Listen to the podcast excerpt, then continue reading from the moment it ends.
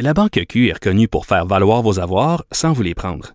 Mais quand vous pensez à votre premier compte bancaire, tu sais, dans le temps à l'école, vous faisiez vos dépôts avec vos scènes dans la petite enveloppe. Hmm, C'était bien beau.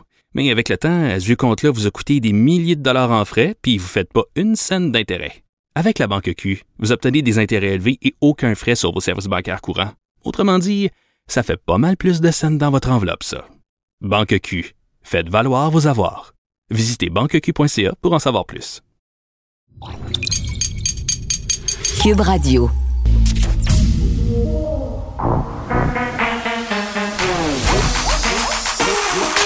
Elle a une opinion sur tous les sujets. Pour elle, toutes les questions peuvent être posées. Geneviève Peterson. Cube, Cube, Cube, Cube Radio.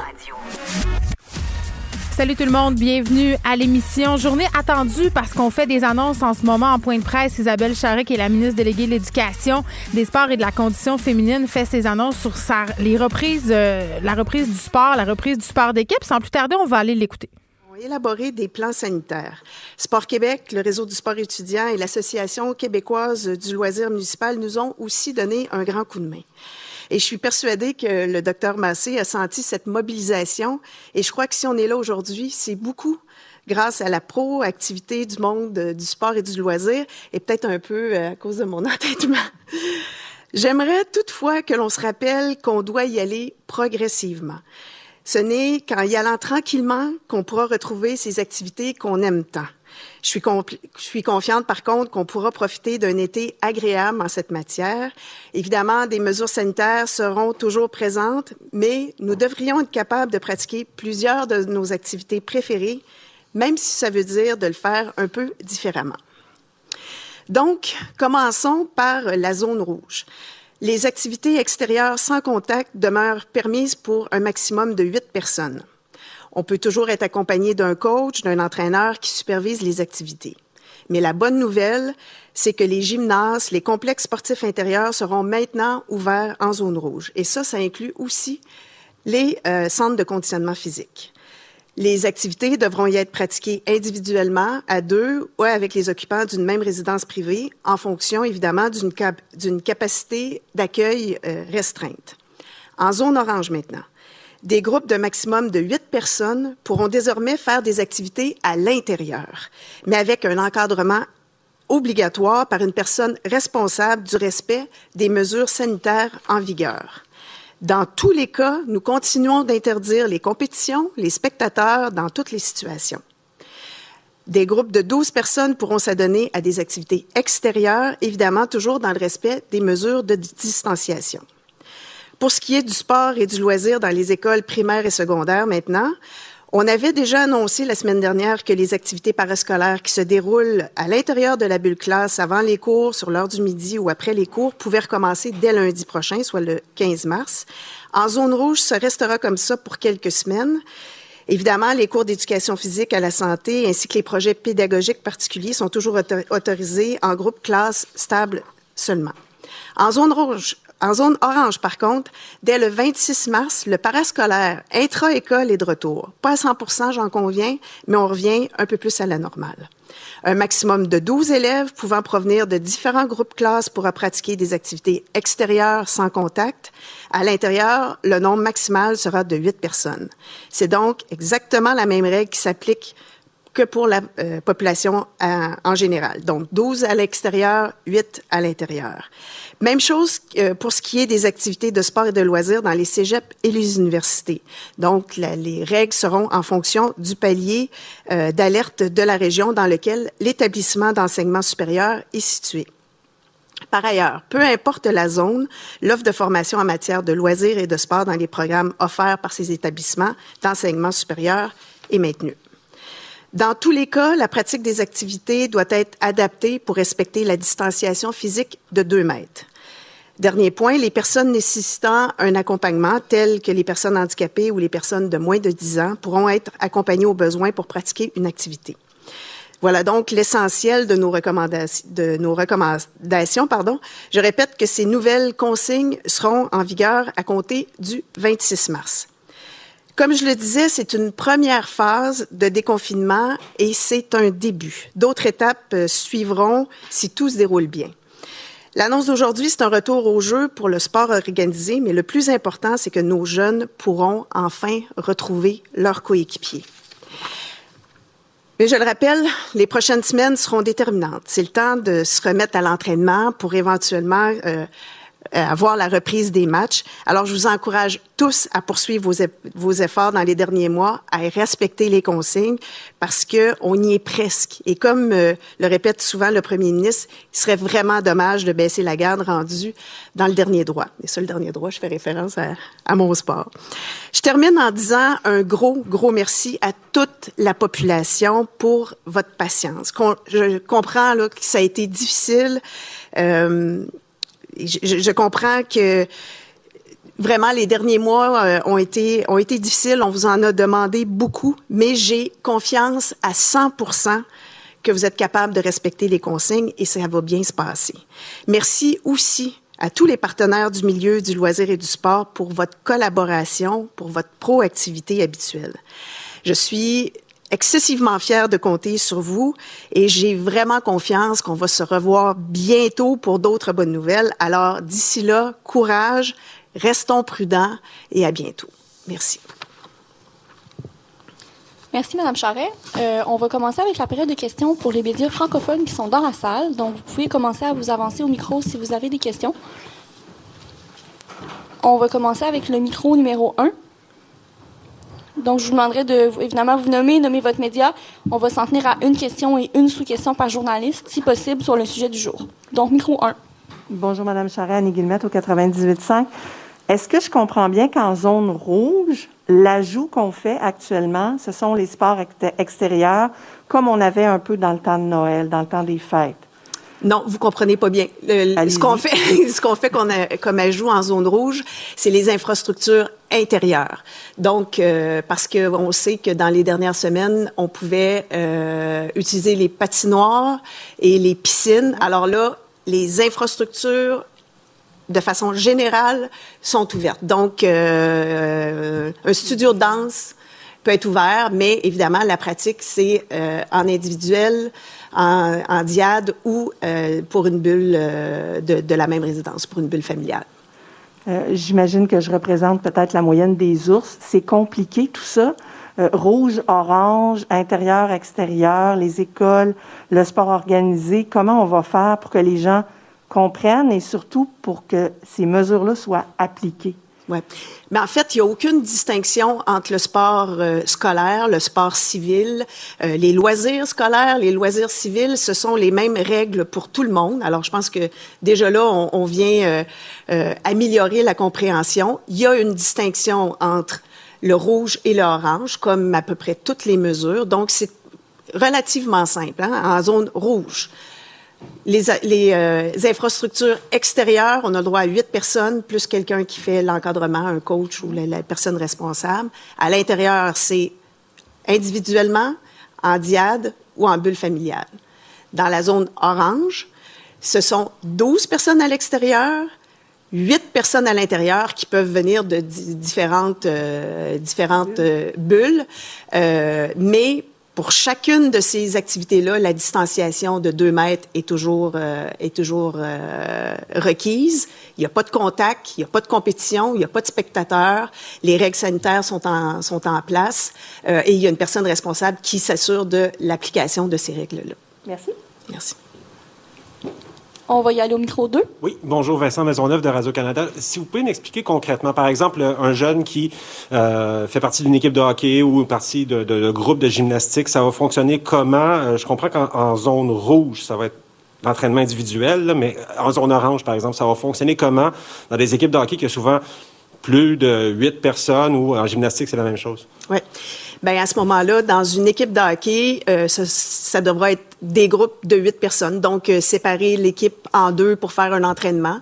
Euh, en gymnastique aussi, euh, ce sera un groupe de huit personnes qui pourra faire l'entraînement. Donc, il y a une adaptation, comme je le disais, là, mais je pense que c'est quand même assez, assez le sens que euh, tous les groupes doivent être de huit personnes, euh, le, le, respect du 2 mètres, une personne responsable qui, s'occupe de l'application des règles avant, après, pendant, du nettoyage des, des, euh, des infrastructures. Euh, donc, je pense que c'est quand même c'est quand même relativement simple comme application. Et vous avez dit que vous allez réévaluer ça. À quelle fréquence et sur quoi vous allez vous baser pour faire un élargissement des assouplissements, par exemple? Oui, c'est ça. Il faut voir ça comme un plan progressif euh, qui va tenir compte à la fois de l'épidémiologie au, niveau québécois. C'est pour ça qu'il y, a des changements de zone comme orange et rouge, d'une part. D'autre part, il faut tenir compte de la présence du variant, qui n'est pas partout pareil, mais aussi des taux de vaccination qu'on va avoir dans la population. Fait comme la, population va être de plus en plus vaccinée, à ce moment-là, on va pouvoir accroître euh, progressivement. Donc, au fur et à mesure des prochaines semaines, puis là, le délai est encore à déterminer, mais quelques semaines après, on va certainement pouvoir élargir, puis des choses qui sont permises euh, actuellement en zone orange vont devenir permises en zone rouge, comme une, forme d'escalier, si vous voulez. Ça va se faire de semaine en semaine, mais en même temps, il faut tenir compte de la situation épidémiologique.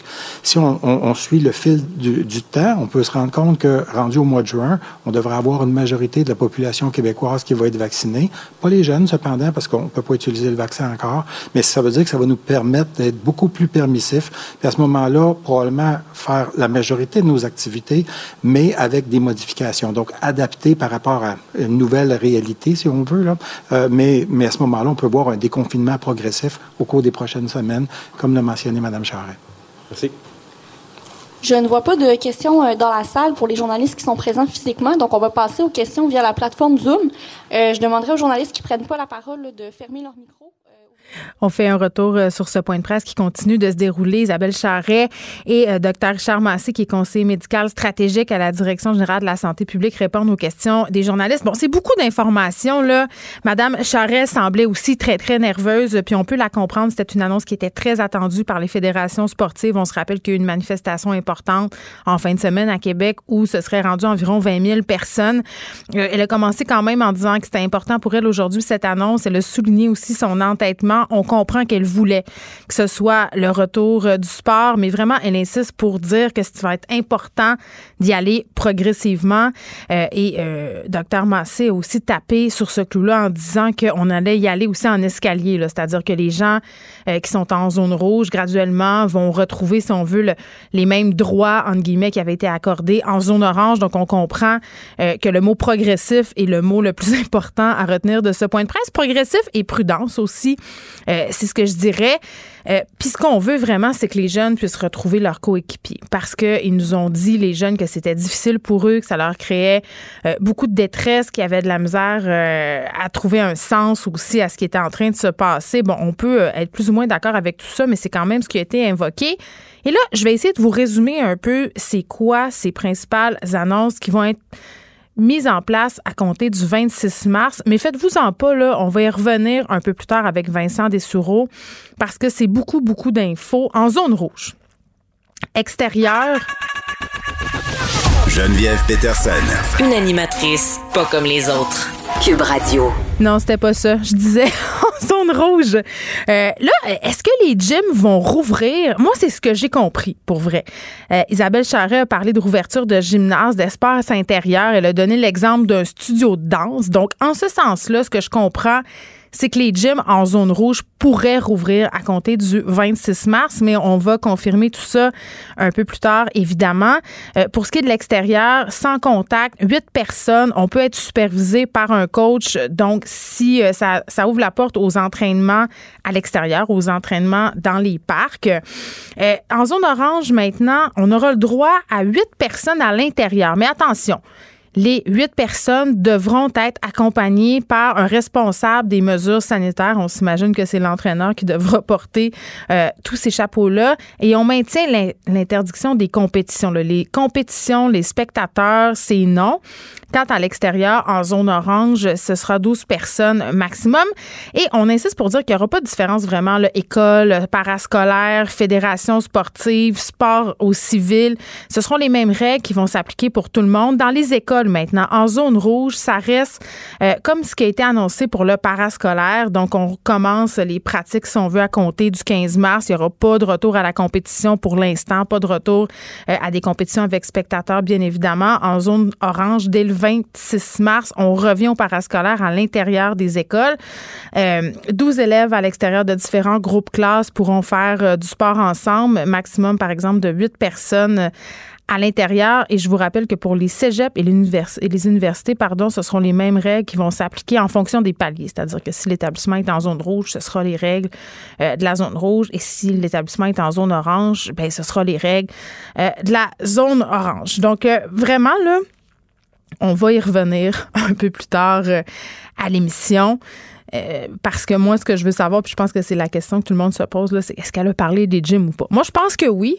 J'ai espoir. Euh, euh, j'ai la foi. Puis avant qu'on s'en ait parlé avec Nicole Gibault, un petit mot peut-être sur les cas. 753 cas supplémentaires aujourd'hui. On a neuf décès, malheureusement. Justin Trudeau qui a annoncé ce matin que dès le 22 mars, le Canada allait recevoir chaque semaine un million de doses du vaccin Pfizer et ça jusqu'au 10 mai. Donc, on va accélérer la cadence. Et on annonçait ce matin que la vaccination pour les 65 ans et plus allait pouvoir débuter à Montréal. D'ailleurs, euh, petit clin d'œil, le premier ministre François Legault a publié une photo de sa mère qui se faisait vacciner à Vaudreuil-Dorion. C'est cute, cute, cute, cute. Euh, mais voilà, donc les personnes de 65 ans et plus euh, qui pourront se faire vacciner. Je sais qu'il y a des gens en région qui trouvent pas ça juste parce qu'évidemment, on a envie de voir notre monde, on a envie de pouvoir se fréquenter. Puis le PM a un peu ouvert la porte cette semaine au point de presse en disant, ben quand on sera vacciné, peut-être qu'on aura le droit de se voir à l'intérieur cet été.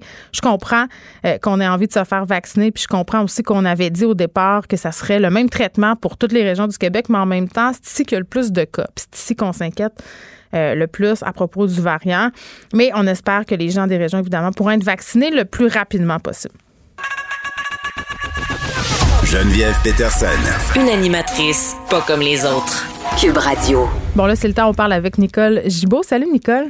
Bonjour Geneviève. Bon, une histoire quand même euh, vraiment terrible, euh, très très triste, qui est pas sans rappeler celle de Joyce Echaquan, une mère de famille, une réfugiée d'origine camerounaise qui est morte quelques jours après avoir lancé un appel à l'aide sur les médias sociaux.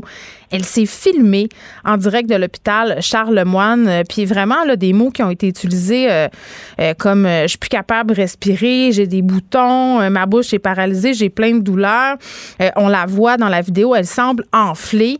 elle dit qu'elle est allergique à la pénicilline qu'on lui en a donné quand même. Cette femme-là est décédée mardi. Sa sœur, qui est infirmière clinicienne par ailleurs, dénonce un peu les soins qu'elle a reçus ou les soins qu'elle n'aurait pas reçus. Euh, dit que le traitement semblait manquer d'humanité, dit qu'il y aurait eu un manque de respect, un manque de dignité. Euh, c'est clair que quand on se dit ça, là, je faisais un parallèle avec Joyce Echaquan, on ne sait pas encore s'il y a une question de racisme dans cette affaire-là. C'est difficile de ne pas faire des rapprochements. Euh, mais en même temps, il faut attendre de voir parce que cette femme-là qui est décédée mardi s'est rendue dans un autre hôpital. Elle a été transférée et on lui aurait diagnostiqué un cancer du système lymphatique. C'est de ça qu'elle serait décédée, en fait. Donc, il faudra faire la lumière sur tout ça. Ben c'est sûr. Puis euh, euh, quand on fait la lumière sur un dossier de cette nature-là, c'est, c'est évidemment probablement pour la famille ou pour tous ceux qui y pensent là, mm. euh, en vertu d'un recours potentiel civil pour savoir s'il y a une responsabilité quelconque. Puis c'est dans ce sens-là qu'on va en discuter ensemble. Mais c'est sûr que toute responsabilité médicale si jamais on, on, la met en preuve, on fait cette preuve, par prépondérance évidemment de preuve, là, euh, qu'on en vient à la conclusion que oui, elle serait peut-être décédée, euh, parce que ça peut arriver aussi qu'il y ait un diagnostic fat, qui, qui est fatal, c'est-à-dire qu'elle serait décédée quand même. C'est ce que tu veux dire. Mais ça n'empêche pas non plus euh, de voir un recours quelconque en civil pour savoir si, comme tu as mentionné, euh, elle a eu droit à la dignité, ou enfin, on n'a pas fait une erreur, ou si on n'a pas accéléré, parce que la pénicilline, on sait très bien qu'on le demande régulièrement, mais il y a des dérivés, puis j'ai moi j'ai écouté j'ai trouvé ça très, très dur d'écouter cette vidéo-là. Là, euh, jusqu'à Moi, j'ai pas été capable de me ah, rendre jusqu'au bout. Euh, je vais être parfaitement honnête. Ben, je, parce que je savais qu'on était pour en discuter, puis j'avais le goût de. Pas j'avais le goût, pas du tout, mais j'avais vraiment. Je voulais me mettre dans, de- de- dedans, là. Puis, effectivement, elle dit je, je suis allergique, je l'ai dit. Ça, c'est important, par exemple, parce que c'est c'est d'une importance capitale s'il y a un recours. Je l'ai dit, je l'ai mentionné. Et il y a des dérivés. On m'a donné quoi? Alors, je pense que c'est l'autopsie. En fait, euh, le, le rapport du coroner va être d'une importance capitale parce que ça va nous dire effectivement si elle était, elle, elle a été injectée, ça a accéléré quelque chose, qu'on a, on a vraiment un lien avec la, la question de la dignité humaine. Il faudra Ben voir. Oui, ça peut ouvrir des recours. Euh, Nicole, le veuf de Joyce Echaquan, par ailleurs, euh, a fait, euh, en fait, a réagi sur les médias sociaux. Il a fait un direct sur Facebook. Euh, s'est dit troublé parce qu'il avait appris sur le décès de cette femme-là.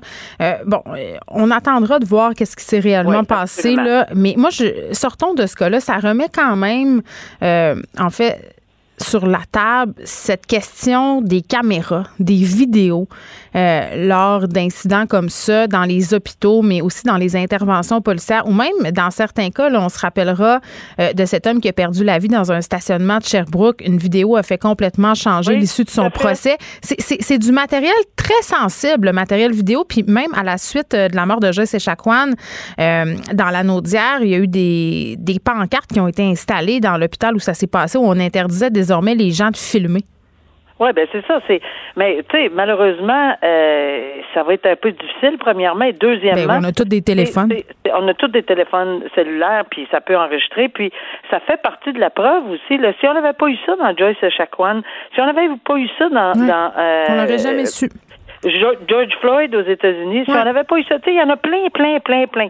C'est sûr que dans d'autres cas, euh, des fois, on a quelques secondes, malheureusement, euh, Oui, mais c'est avant ça, ou après, que Nicole, c'était important. Comme juge, tu fais bien de le souligner parce qu'on a vu, euh, il y a eu plein de cas, euh, dans le cas de la transgression des mesures sanitaires, notamment une famille de l'Outaouais où on a pu filmer une intervention policière très musclée. Il nous manquait des bouts. Ça aussi, il faut faire attention.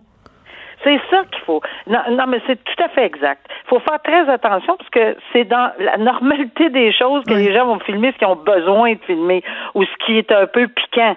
Euh, Peut-être qu'on n'a pas filmé le début euh, et, et que ça, c'est du n'importe. C'est ça qui est un danger. En tout cas, devant les tribunaux, là, c'est toujours ça le danger. Euh, Lorsqu'on arrive avec une vidéo qui, tu parcellaire, là, on se demande, oups, qu'est-ce qui s'est passé avant et après? Enfin, on, on, on verra le tout. Mais si on est en matière médicale, c'est c'est tout autre Oui, matière Nicole, je- ben oui, OK, mais je pense que qu'on avait la vidéo. Mais je vais dire quelque chose de bien personnel, mais comme on a tous et toutes des téléphones maintenant, je pense qu'on aurait grand avantage pour protéger le public, mais aussi pour protéger les gens qui font des interventions auprès du public, d'installer des caméras. Que les policiers portent des Ben, caméras, qu'on ait des caméras à l'intérieur des lieux communs dans les hôpitaux. Euh, Peut-être que c'est vers là qu'on devra s'en aller. Oui, mais là, il y a des questions de, De vie privée, bien sûr. etc. Là. Mais il y a un encadrement juridique extrêmement important. On pourra pas se. Ça va être. On, regarde, ça va prendre Mais des ça va être débattu. années. C'est clairement, ça va être débattu dans les prochaines années avec la technologie. Euh, L'homme qui a menacé François Legault, qui devra passer une évaluation psychiatrique, un homme qui se décrit comme euh, un citoyen libre, Jacques-Antoine Normandin, 69 ans, Cohen's Villois d'origine, euh, qui a omis de se conformer à ses conditions de remise en liberté à la suite de son arrestation. Euh, brave le juge, dit qu'il n'y a pas à se soumettre aux lois. Mais en fait, il remet en question la légitimité du droit canadien, de la Cour de justice, du gouvernement. Et là, le juge s'est tanné et il a dit, euh, monsieur le juge euh, Champoux, il a dit là, le monsieur, je pense que ça serait peut-être le moment pour vous de passer un examen psychiatrique. Moi, je veux savoir euh, si vous êtes correct. Je suis inquiet pour votre santé. Je veux m'assurer que vous n'avez pas de trouble ou de maladie qui pourrait faire en sorte que vous avez de la difficulté à suivre les procédures parce qu'il veut rien savoir, ce monsieur-là, absolument Oui, rien. puis il avait été remis en liberté. On avait un petit peu discuté. Il avait été remis. euh, il y avait des conditions qui lui avaient été données. Puis je sais que quand j'avais vu les conditions, je dis voyons, c'est un citoyen. Il se prétend citoyen euh, souverain. Il croit à rien. Puis c'est un copier-coller de ce que j'ai vécu personnellement, Ah oui? alors que je siégeais. Et, et, et ces, gens-là, il y a rien. euh, Je m'excuse là, mais il y a absolument rien à faire. Ils continuent à dire. Puis en partant là, ils, ils sont citoyens souverains. Le code civil s'applique pas. Le code criminel, les juges, ça marche pas. Les avocats. Par contre, il y a confiance en, un avocat. On lit dans l'article un avocat qui n'est plus avocat parce que lui, il faisait et disait, selon ce que je lis de l'article, que, ce que monsieur voulait. Mais c'est pas comme ça que ça fonctionne dans le système judiciaire. On prend pas un avocat. Mais il se représentait pas lui-même, euh, monsieur Ben Normandin, à un certain Là, moment. C'est ça, là, oui. Là, oui, il se présente, mais là, on lui, il voulait peut-être avoir un avocat. là. Euh, c'est- C'est-à-dire, il discute la possibilité. Le seul avocat qu'il voudrait prendre, c'est un avocat qui n'est plus, qui ne pratique plus. Ben, je ne sais pas si cet avocat-là va être très heureux de voir que qu'on Mm. l'a nommé. Peut-être que oui, peut-être que non.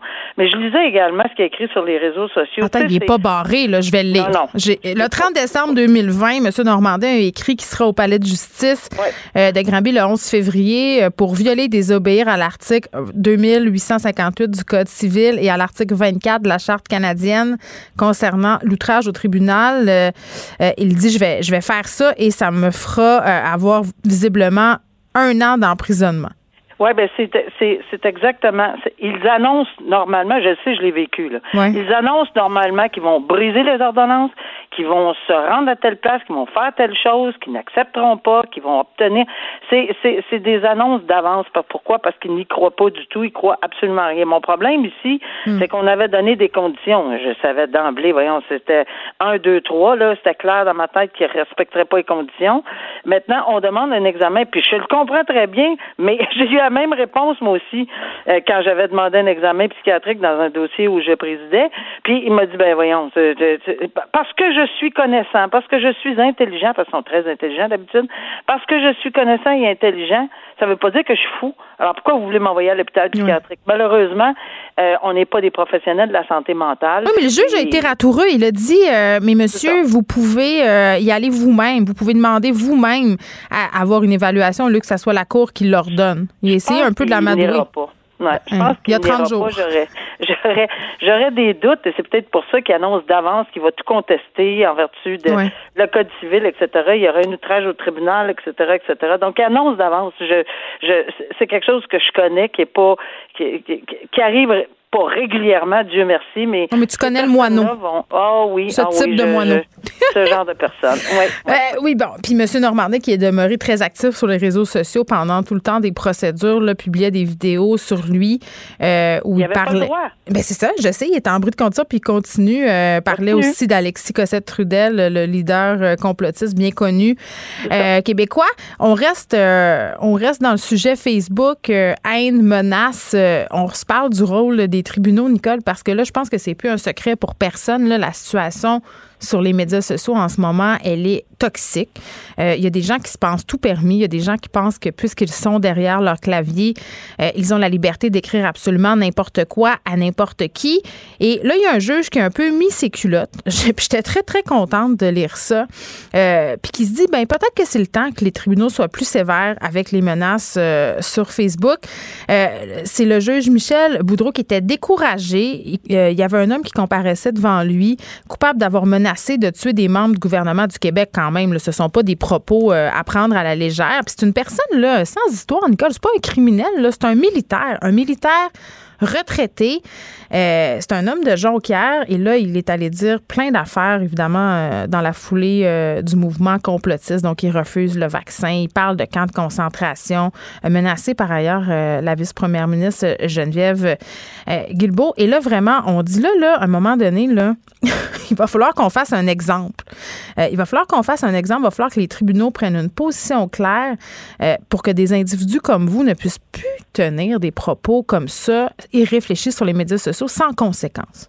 Oui, puis euh, moi aussi, je suis d'accord avec toi. Euh, il est temps, là, mais je pense qu'on va le voir de plus en plus euh, à la magistrature, là, que, que les juges euh, le voient. Tu sais, on a, oui, c'est vrai que on participe pas à la société en général, là, comme, comme peut-être les autres, là, mais on n'est pas dans une boule de cristal, là, on, on- c'est-à-dire euh, tout renfermé, là, puis on voit, puis on entend, puis il ou elle entendent tout ceci, et, et, et c'est c'est sûr que quand quelqu'un plaide coupable à ce genre de, de, de dossier-là, ben, la sentence revient au tribunal, au juge. Alors ici, on avait une suggestion de sentence suspendue. C'est vrai que c'est accompagné d'une probation. C'est vrai qu'il va être surveillé, mais en tout cas, euh, tant, tant bien que mal des fois là, mais euh, mais c'est vrai tout ça.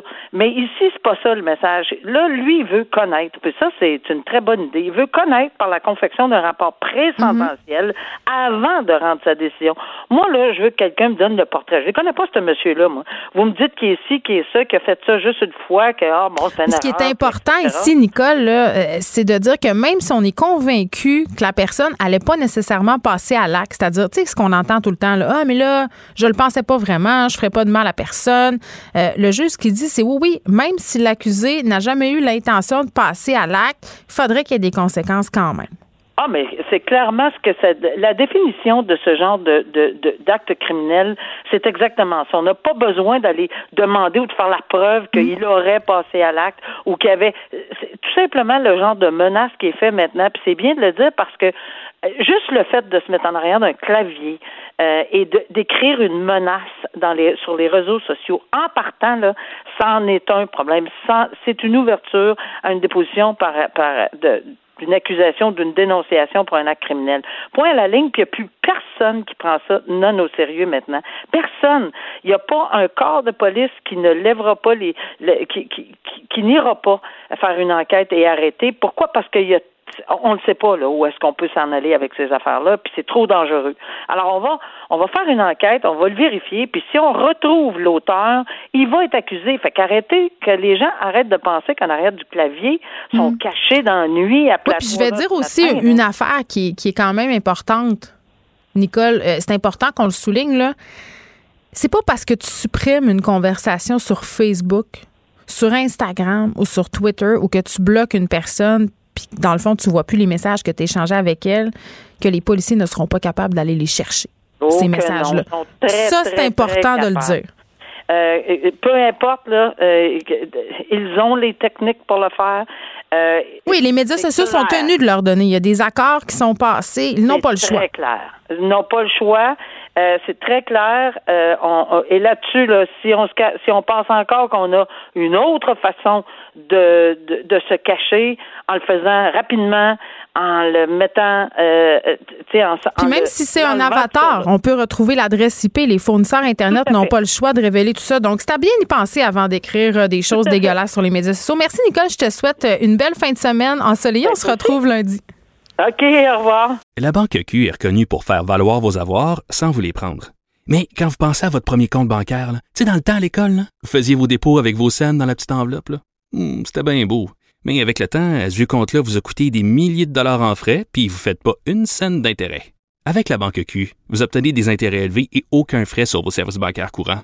Autrement dit, ça fait pas mal plus de scènes dans votre enveloppe, ça. Banque Q, faites valoir vos avoirs. Visitez banqueq.ca pour en savoir plus. Vous écoutez Geneviève Peterson. Cube Radio. On va faire un retour sur le point de presse d'Isabelle Charret, la façon dont les assouplissements pour le sport chez les jeunes affectent le travail euh, des profs d'éducation physique. Mais avant, euh, juste refaire un peu euh, un résumé de ce qui a été annoncé. C'est toujours la période de questions là, qui se poursuit.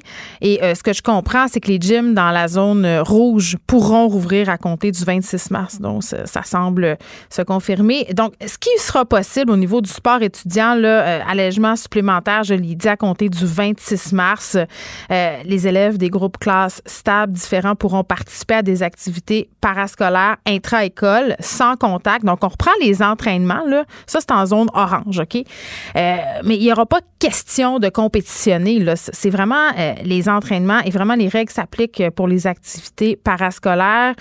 Euh, ben, ce seront les mêmes règles qui vont s'appliquer pour les autres activités, là. 12 élèves pour les activités extérieures, 8 élèves pour les activités à l'intérieur. On doit garder la distanciation physique de 2 mètres. Et quand même, titrer sur le Sunday, un peu le fun. Sortie scolaire. ça, c'est quand même le fun. Euh, vont pouvoir s'ajouter aux activités permises. Toujours en zone orange, là. On n'est pas en zone rouge. Donc, les élèves de classes bulles différentes, mais d'une même école, pourront participer à des activités dans le respect des mesures sanitaires. Est-ce qu'il y a des élèves en zone orange qui pourront aller à la cabane à sucre? Peut-être. Tout porte à croire euh, que oui. On parle tout de suite euh, par rapport aux dernières annonces à Véronique Marchand, qui est directrice de la Fédération des éducateurs et éducatrices physiques enseignants du Québec. Bonjour, Madame Marchand. Bonjour, Madame Peterson. Bon, comment vous accueillez euh, ces annonces? Ben, c'est le premier mot qui me vient à l'esprit, c'est soulagement à plusieurs niveaux. Soulagement parce qu'effectivement, les jeunes ont, pour les, les jeunes qui sont sportifs, mm. euh, il y a un besoin criant de pouvoir reprendre d'une façon un peu plus normale euh, leurs activités sportives. Mm-hmm. Soulagement parce que le déconfinement qui est proposé est très prudent. On y va graduellement. Et pour nous, en éducation physique, c'est sûr que tout le confinement sportif, ça nous plaçait entre l'arbre et l'écorce. Pourquoi? En éducation physique, le but de, de notre matière, c'est d'amener les élèves à être autonomes dans une pratique régulière d'activité physique. quand mm. les sports sont fermés, c'est beaucoup plus difficile. Mais en même temps, en étant dans les écoles, puis je pense que j'ai pas besoin de trop trop revenir là-dessus sur les éclosions dans les écoles. les enseignants ont aussi peur pour leur santé. Donc, puis on les comprend. Pour, ben oui, pour que eux demeurent protégés. Puis mm. en même temps, ce qu'on veut, c'est que les jeunes soient à l'école. Alors, il y, a tout ce, ce, ce, volet un peu plus caché là que les gens des fois peuvent ne moins bien saisir que pour avoir des écoles ouvertes, ben, il faut qu'on protège aussi euh, la capacité du virus à rentrer dans les écoles. Oui, puis dites-moi, Madame Marchand, j'écoutais euh, Isabelle Charret tantôt là, détailler euh, ce qu'elle allait être possible ou pas. Puis là, on a une liste d'affaires permises ou pas. Puis même moi, là, qui étais hyper attentive au point de presse, j'avais de la misère à m'y retrouver. puis là, c'est clair que ça va devenir évidemment plus limpide pour les gens au fur et à mesure qu'on va avancer. Là, on va avoir aussi des résumés de la part du gouvernement pour nous dire ce qui va être possible ou pas. ça, c'est parce que je veux qu'on se parle de ce qui est dit versus euh, le day-to-day en bon québécois. comment vous allez pouvoir mettre ça en pratique? Parce que c'est bien beau faire ces annonces-là. C'est bien beau dire, OK, il va être possible de faire ci, il sera pas possible de faire ça. Mais vous, là, comme prof d'éduc, comment vous allez faire pour les maintenir, les mesures sanitaires? Vous n'allez pas vous promener avec vos galons à mesurer. Euh, les jeunes, euh, c'est quand même difficile de les contenir parfois. Là. Oui. Ben, de un, nous, on, a maintenu sauf pendant peut-être une période de deux mois, là, on, était autorisé comme enseignant d'éducation physique hmm. à faire des activités parascolaires avec nos jeunes en bulle de classe. Donc déjà, nous, on a cette habitude-là. Maintenant, qu'est-ce que ça implique? Ben, c'est toute une gymnastique de désinfection de matériel en arrière de ça. Et dans certains centres de services scolaires, les enseignants n'ont pas le droit de manipuler le matériel de désinfection parce que c'est délicat, il y a des formations qui doivent être suivies et c'est du personnel spécialisé qui doivent le faire. Donc, c'est sûr que là, actuellement, ça fait bon euh, quand même un bon six mois que l'école est reprise, euh, qu'on est dans ces mesures-là au quotidien. Là, on va ajouter une, petite note de complexité en permettant à des gens de l'extérieur de venir dans nos locaux et d'utiliser notre matériel. Ouais, c'est comme si. Pardon, c'est comme si on vous permet plus de choses, mais en même temps, ça vous rajoute plus de contraintes. Ben, c'est ironique. Oui, ben effectivement. là, alors là, on a tout un. Ben, puis en même temps, c'est c'est la beauté des écoles de quartier. C'est des écoles qu'on veut qui soient ancrées dans la communauté, mm. puis on veut favoriser l'impact de la communauté dans l'école. Alors, c'est sûr qu'en temps de pandémie, c'est pas c'est pas juste des belles paroles. Alors, ça, ça vient avec des actions par en arrière qui, qui doivent qui vont devoir être mises en place. Mais on a deux semaines pour le faire, donc c'est pas demain matin qu'on rentre ça en application. Mm. On a un peu de temps, on peut voir venir, puis en même temps, ben on se rappelle que chaque école est quand même dirigée par une direction d'établissement qui a le dernier mot à savoir qu'est-ce qui est permis ou pas. Donc, dans chaque contexte, ça va être à géométrie variable. Il y a des endroits où ça va être plus simple, il y a des endroits où ça va être plus compliqué. Il y a des endroits où on va dire oui, dehors, ça ne me dérange pas, mais pas en dedans. Donc, on va continuer à jongler avec la géométrie variable, puis il faut qu'on puisse euh, se soumettre à ça parce que ça reste les directions d'établissement qui, ont une reddition de compte, qui ont une imputabilité sur comment ça se passe. Bien, Madame Marchand, je veux juste être bien certaine euh, que je comprends bien ce que vous venez de dire, c'est-à-dire que là, on a cette annonce, ces annonces de la part du gouvernement, euh, mais moi, comme direction d'école, je pourrais dire, ben moi, je suis pas à l'aise à ce qu'on mette en place telle, telle mesure. Eh bien, en fait, les, directions d'école, c'est elles qui vont accompagner l'équipe école dans la mise en place. Et chaque équipe école vont avoir des, des suggestions d'activités, puis ça va aller tranquillement. Donc, on va peut-être commencer par permettre, par exemple, du tennis ou du badminton, ou justement, comme vous disiez tantôt, on n'a pas besoin de galons à mesurer pour savoir que les gens. Ça sera pas la game de basket puis la game de ballon chasseur tout de suite, là. ben, ça risque de prendre peut-être un peu plus de temps. Donc, mais il y a des endroits où, où, les gens sont prêts. Puis il y en a d'autres où ça l'est pas. Donc, c'est pour ça que je dis on va avoir un temps d'adaptation, puis c'est correct aussi. Là. Mais n'empêche que vos profs doivent, doivent être excessivement soulagés, là, parce que je sais pas pour vous, mais moi, j'étais assez flabbergastée de voir ma fille en secondaire 2 suivre des cours d'éduc en Zoom. Tu sais, mettons, il y avait des défis vraiment bizarres là, qui étaient lancés de genre, bon, là, tu vas aller une heure dehors, tu vas faire telle ou telle affaire, là, tu vas revenir, tu vas nous faire un compte rendu. Tu sais, c'était très, très lourd et les ados trouvaient ça un peu, euh, tu sais, les ados, ils roulent des yeux facilement, là, mais je peux vous dire que ma fille, elle roulait des yeux sur un moyen temps. Oui, ben, puis c'est une des premières choses qu'on a mis. Euh, en fait, on est sorti très très tôt euh, au mois de mai, euh, quand M. Robert a dit on reprend, on rouvre les écoles, mais il n'y aura pas d'enseignement de spécialité. Et nous, on a dit attendez, là, l'éducation physique, on est capable, donnez-nous-en des mesures, on va les suivre. Mais les jeunes ont besoin de ça, puis on est une matière très, très importante dans le développement global des enfants, des élèves. Expliquez-nous ça. Expliquez-nous ça, Madame Marchand, parce que quand on parle d'éduc, hein, moi j'appelais ça le cours d'éduc, euh, on a toujours l'impression que c'est pas vraiment nécessaire, que c'est un mal, qu'on dit bon pour un bien, qu'on n'a pas vraiment besoin de faire faire de l'éducation physique aux enfants parce que l'école c'est faite pour apprendre. Ben, l'éducation physique, c'est une matière. Alors, la différence, c'est que nous, notre matière, au lieu qu'elle se réalise avec un crayon, elle va se réaliser avec le corps humain. Alors, c'est l'apprentissage du corps humain en mouvement et d'amener ce corps humain en mouvement-là aussi avec une interaction avec les autres élèves. Alors, on est un milieu où hmm. euh, il va y avoir beaucoup d'apprentissage au niveau des, euh, des habiletés socio-émotionnelles, l'éthique, le respect, euh, le contrôle, la gestion de soi. Et ça, c'est pas des choses qui se voient facilement dans d'autres matières. Euh, on, on, va apprendre à utiliser notre corps pour faire de la locomotion, pour se déplacer, pour déplacer des objets, comment bien forcer. Alors, au quotidien, l'utilisation de notre corps hmm. peut être beaucoup plus mise euh, profit, si je peux dire, que certaines autres matières. Ça a des répercussions positives aussi euh, au niveau académique. Euh, là, évidemment, personne n'est contre la vertu. Là, je pense qu'il n'y a pas un être humain sur la planète qui veut pas que les jeunes fassent de sport. Euh, mais il y a des questions de santé publique aussi ici qui sont importantes à ne pas négliger. il y a des gens qui trouvent que c'est peut-être un peu tôt pour déconfiner les sports, ce moment où on commence ironiquement à voir la lumière au bout du tunnel. Qu'est-ce que vous répondez à ces gens-là? Je pense que les gens sont prêts. La plupart, puis ça a été dit tout à l'heure dans la conférence de presse par Mme Charette, la grande majorité des Québécois suivent les règles. Alors là, actuellement, ce qu'on fait, c'est que les règles qui sont en place dans la société vont s'appliquer au domaine hmm. sportif. Je pense qu'on est rendu là, puis M. Massé, le docteur Massé l'a bien mentionné, on commence par ça, puis on va voir comment ça va. Alors, les choses sont très prudentes et, et c'est pour ça que je vous disais tantôt d'être soulagé parce qu'on va prendre notre temps puis on va analyser comment ça se passe.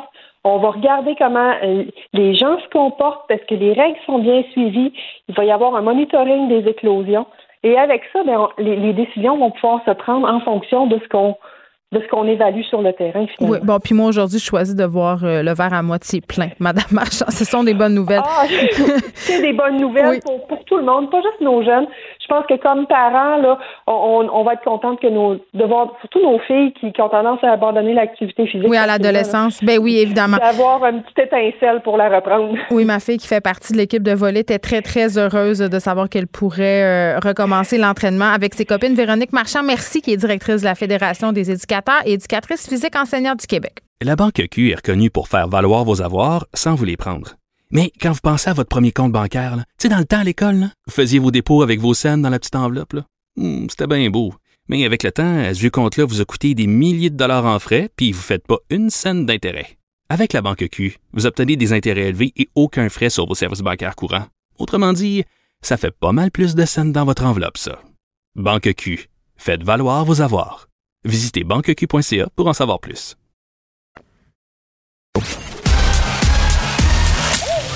Geneviève Peterson.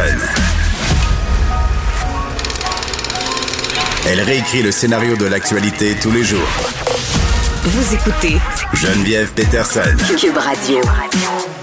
On est avec le ministre de la Famille, Mathieu Lacombe. Monsieur Lacombe, bonjour. Bonjour. Écoutez, c'est une belle journée pour les familles du Québec. Tout d'abord, on a eu ces annonces euh, faites par Isabelle Charest sur la reprise des sports en zone orange et en zone rouge. Et ce matin, vous annonciez euh, un allègement bureaucratie pour permettre de créer plus de places en CPE. C'est la journée où on voit le verre à moitié plein. Moi, c'est ce que je disais tantôt. ben, c'est un bon vendredi. En tout cas, ça part bien le week-end. Ben oui, parce que là, euh, évidemment, la question des places en garderie, là, c'est un sujet super épineux.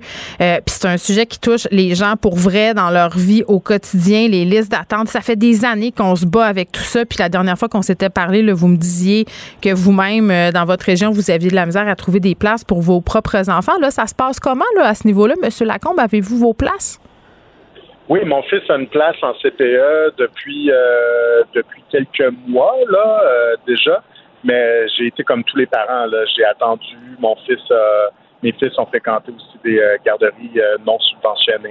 Donc la réalité que les parents connaissent, là, je la connais aussi. Donc je suis pas, je suis pas non plus déconnecté. Bon, euh, vous annoncez, comme je le disais, un allègement bureaucratique. Ce que ça va permettre, c'est de créer plus de places en CPE, mais vous réitérez pas la promesse que vous aviez faite il y a deux ans de pallier au manque de places, de créer quand même 13 500 places supplémentaires en CPE. Euh, est-ce que c'est parce qu'à l'impossible, nul n'est tenu? Ben, je vais dire deux choses. Ce que j'avais dit en février 2019, c'est que les 11 000 places qui dataient de 2011 puis 2014, qui accumulaient la poussière, qui n'avaient jamais reçu de financement pour aller de l'avant, on leur donnait l'argent pour se développer et que donc, moi, je m'attendais à ce que du moment où ils nous disent oui, on veut y aller, euh, ben, qu'ils fassent en deux ans et que sinon, on reprenne les places puis qu'on les développe. Il y en a beaucoup. Il y en a 2000 qui nous ont renvoyé leurs places. C'est sûr que ça vient jouer dans le nombre. On ne peut pas en mettre autant euh, sur permis quand les gens veulent pas les développer. On les a relancés, on les a redonnés à d'autres mondes. Ça a pris quelques mois. Ensuite de ça, il y a bien sûr la pandémie qui a fait en sorte que on a accumulé du retard, parce que les gens qui, qui euh, mènent les projets là, de développement de CPE sur le terrain, c'est les mêmes, les directeurs, les directrices qui gèrent les installations. Donc, c'est sûr qu'à un moment donné, il y a 24 heures dans une journée, euh, ça a pris du retard parce qu'il y en avait plein les bras avec la pandémie. Donc, on a accumulé du retard aussi, mais ce que je me suis engagé aujourd'hui, ce à quoi je me suis engagé, c'est dans une fourchette de 5 à 7 000 nouvelles places mises sous permis qui vont vraiment être inaugurées au cours de la prochaine année si tout va bien, si les gens sur le terrain sont motivés, je pense qu'on est capable d'y arriver. En 2021, vous parlez 5 à 7 000 places supplémentaires? Oui, donc jusqu'à la même date l'année prochaine, dans la prochaine année, les, les 12 prochains mois, on devrait être en mesure de concrétiser là, de 5 à 7 000 nouvelles places, ce qui ferait, Mme Peterson, une année, euh, une très bonne année. Oui, mais en même temps, là, M. Lacombe, je comprends que ça ferait une bonne année, mais ça fait une coupe d'années mauvaises qu'on a. ah, ben là, vous avez raison. Oui. Vous avez raison. Vous pas. Là, je mets mon petit chapeau de mère, OK? Euh, parce que tantôt, je lisais le communiqué de presse euh, pour préparer l'entrevue. Je regardais ça. Hein? Ben, ben c'est ça. Tu sais, je me dis, OK, on va essayer de rendre ça euh, intelligible pour les gens qui nous écoutent. Je veux pas faire du moi-je, mais je veux qu'on essaie de comprendre ce que ça va donner aux parents concrètement. Là. Vous me parliez de places supplémentaires, ça, c'est bien. mais ça va être quoi le délai pour avoir une place? Ben, le délai pour avoir une place, là, écoutez, on entre dans, un territoire obscur et, incertain, là, parce que, bon, quand vous vous inscrivez à la place 05, le fameux guichet unique, euh, vous vous inscrivez en priorité là-dessus. Si vous avez déjà une place dans les services de garde, vous n'êtes pas comptabilisé comme un, un parent qui n'a pas de place pour son enfant. Donc là, c'est sûr que c'est plus long.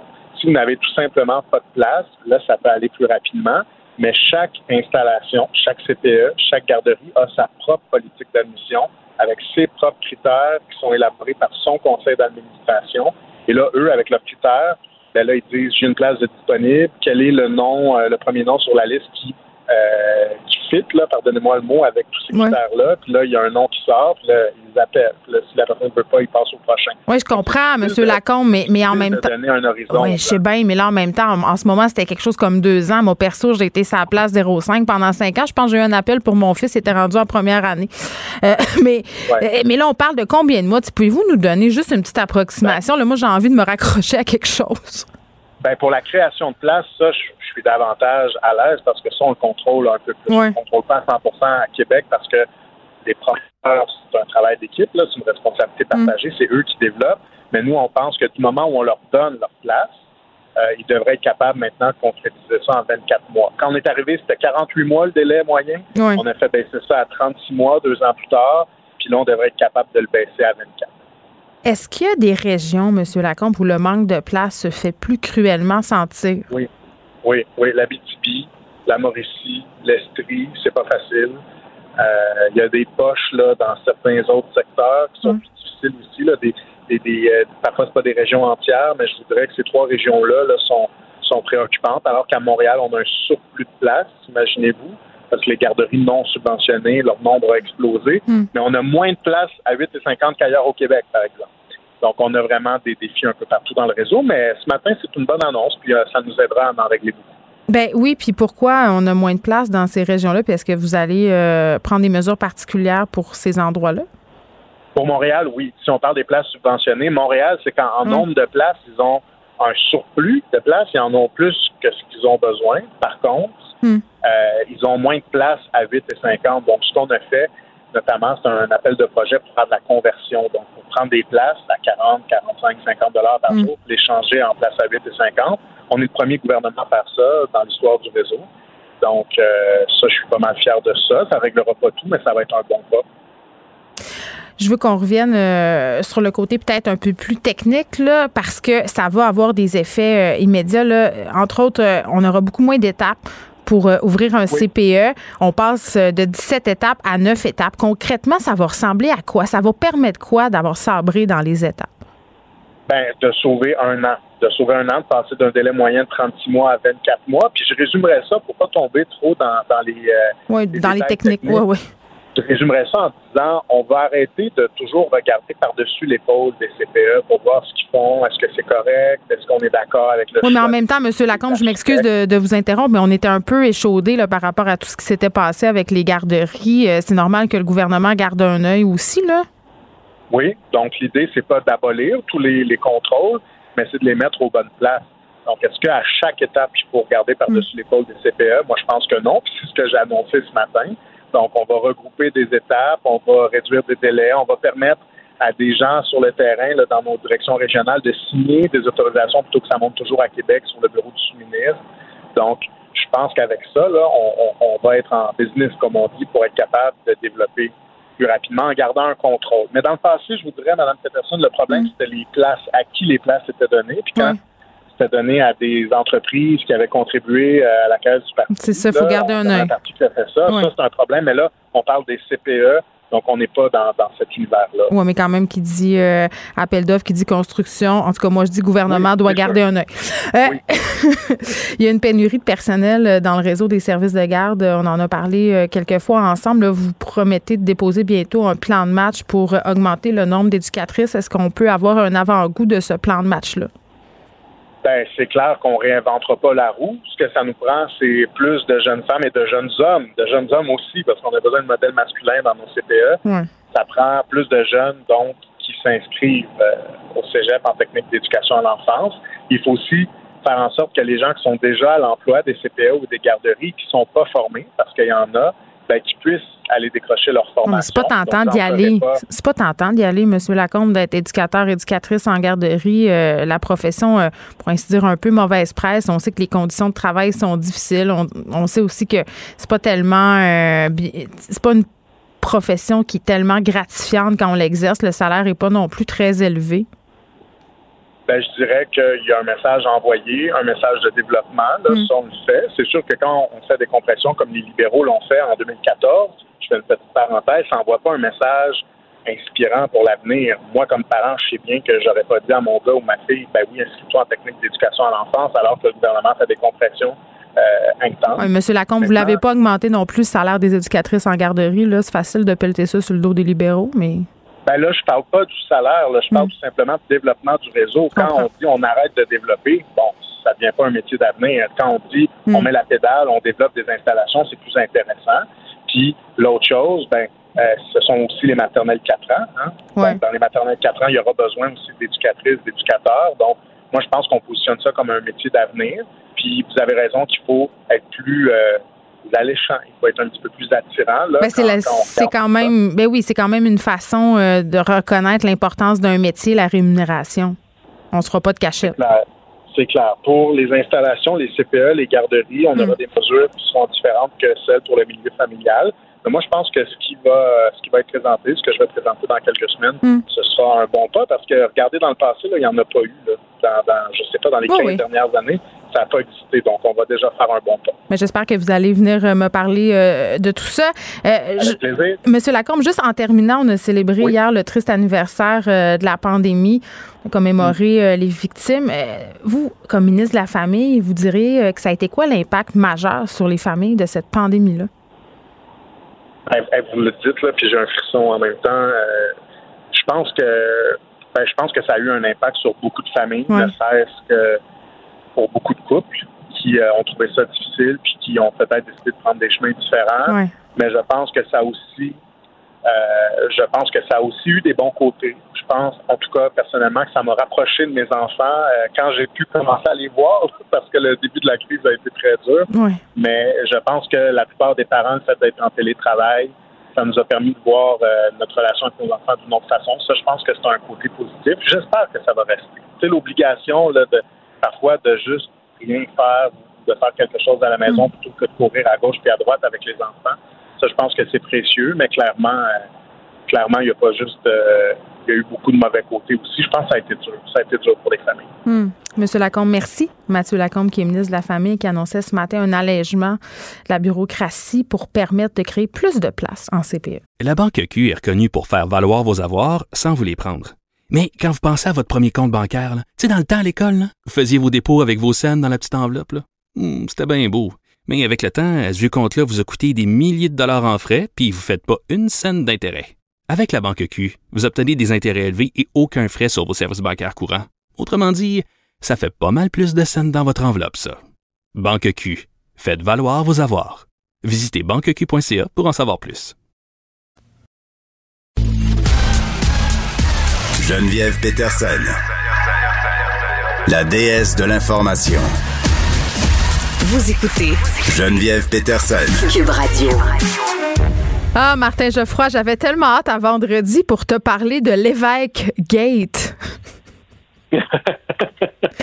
Écoute, euh, je chroniquais ce matin dans le Journal Le Moral à ce sujet-là, euh, la conférence des évêques catholiques canadiennes qui a invité les gens à, en guillemets, magasiner leur vaccin, là, essayer de dissuader euh, la population euh, de façon détournée là, de prendre le vaccin AstraZeneca ou le vaccin Johnson Johnson parce qu'il aurait, et aurait est un mot très important dans ma phrase, il aurait été euh, fabriqué, ils auraient, parce que ce sont deux vaccins, ils auraient été fabriqués à base d'une chaîne cellulaire de fœtus.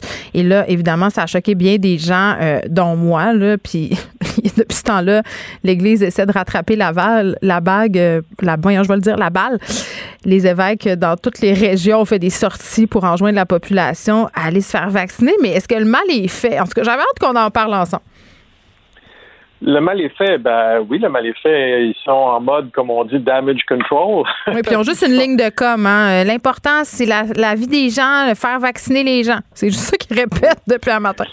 Mais euh, en fait, je dirais que c'est plutôt discordant dans le sens où, euh, bon, la position de l'Église catholique sur ces questions-là, en fait, la hiérarchie catholique de Rome, là, parce que, tu sais, il y, a, il y a un pape à Rome, puis il y a une hiérarchie catholique, ça a toujours été très clair. Ils sont contre la contraception, ils Mm. sont contre l'avortement, ils l'ont toujours été, ils le seront toujours.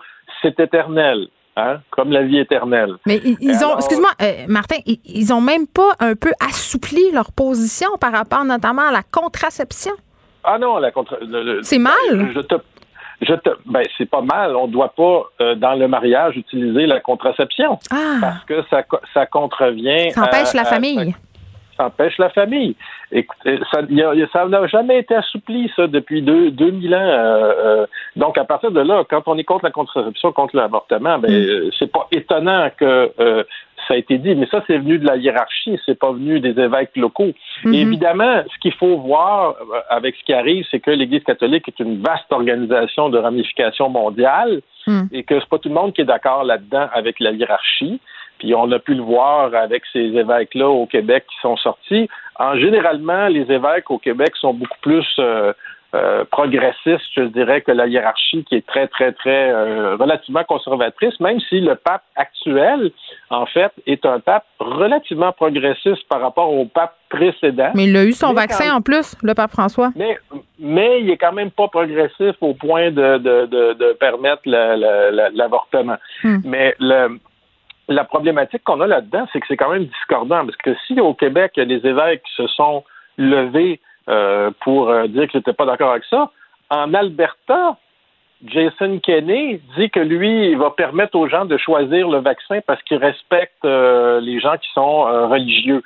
Et l'Alberta, qui est beaucoup plus conservatrice sur le plan social et religieux, a donc une réaction différente du Québec là-dessus, Geneviève? Hmm. Je sais pas si tu vois ce que je veux dire. Oui, puis en même temps, quand tu me dis que les évêques catholiques euh, du Québec, euh, ils sont ils sont plus progressistes, oui, mais Monseigneur Turcotte était pas reconnu comme étant le plus progressiste, hein, on va se le dire.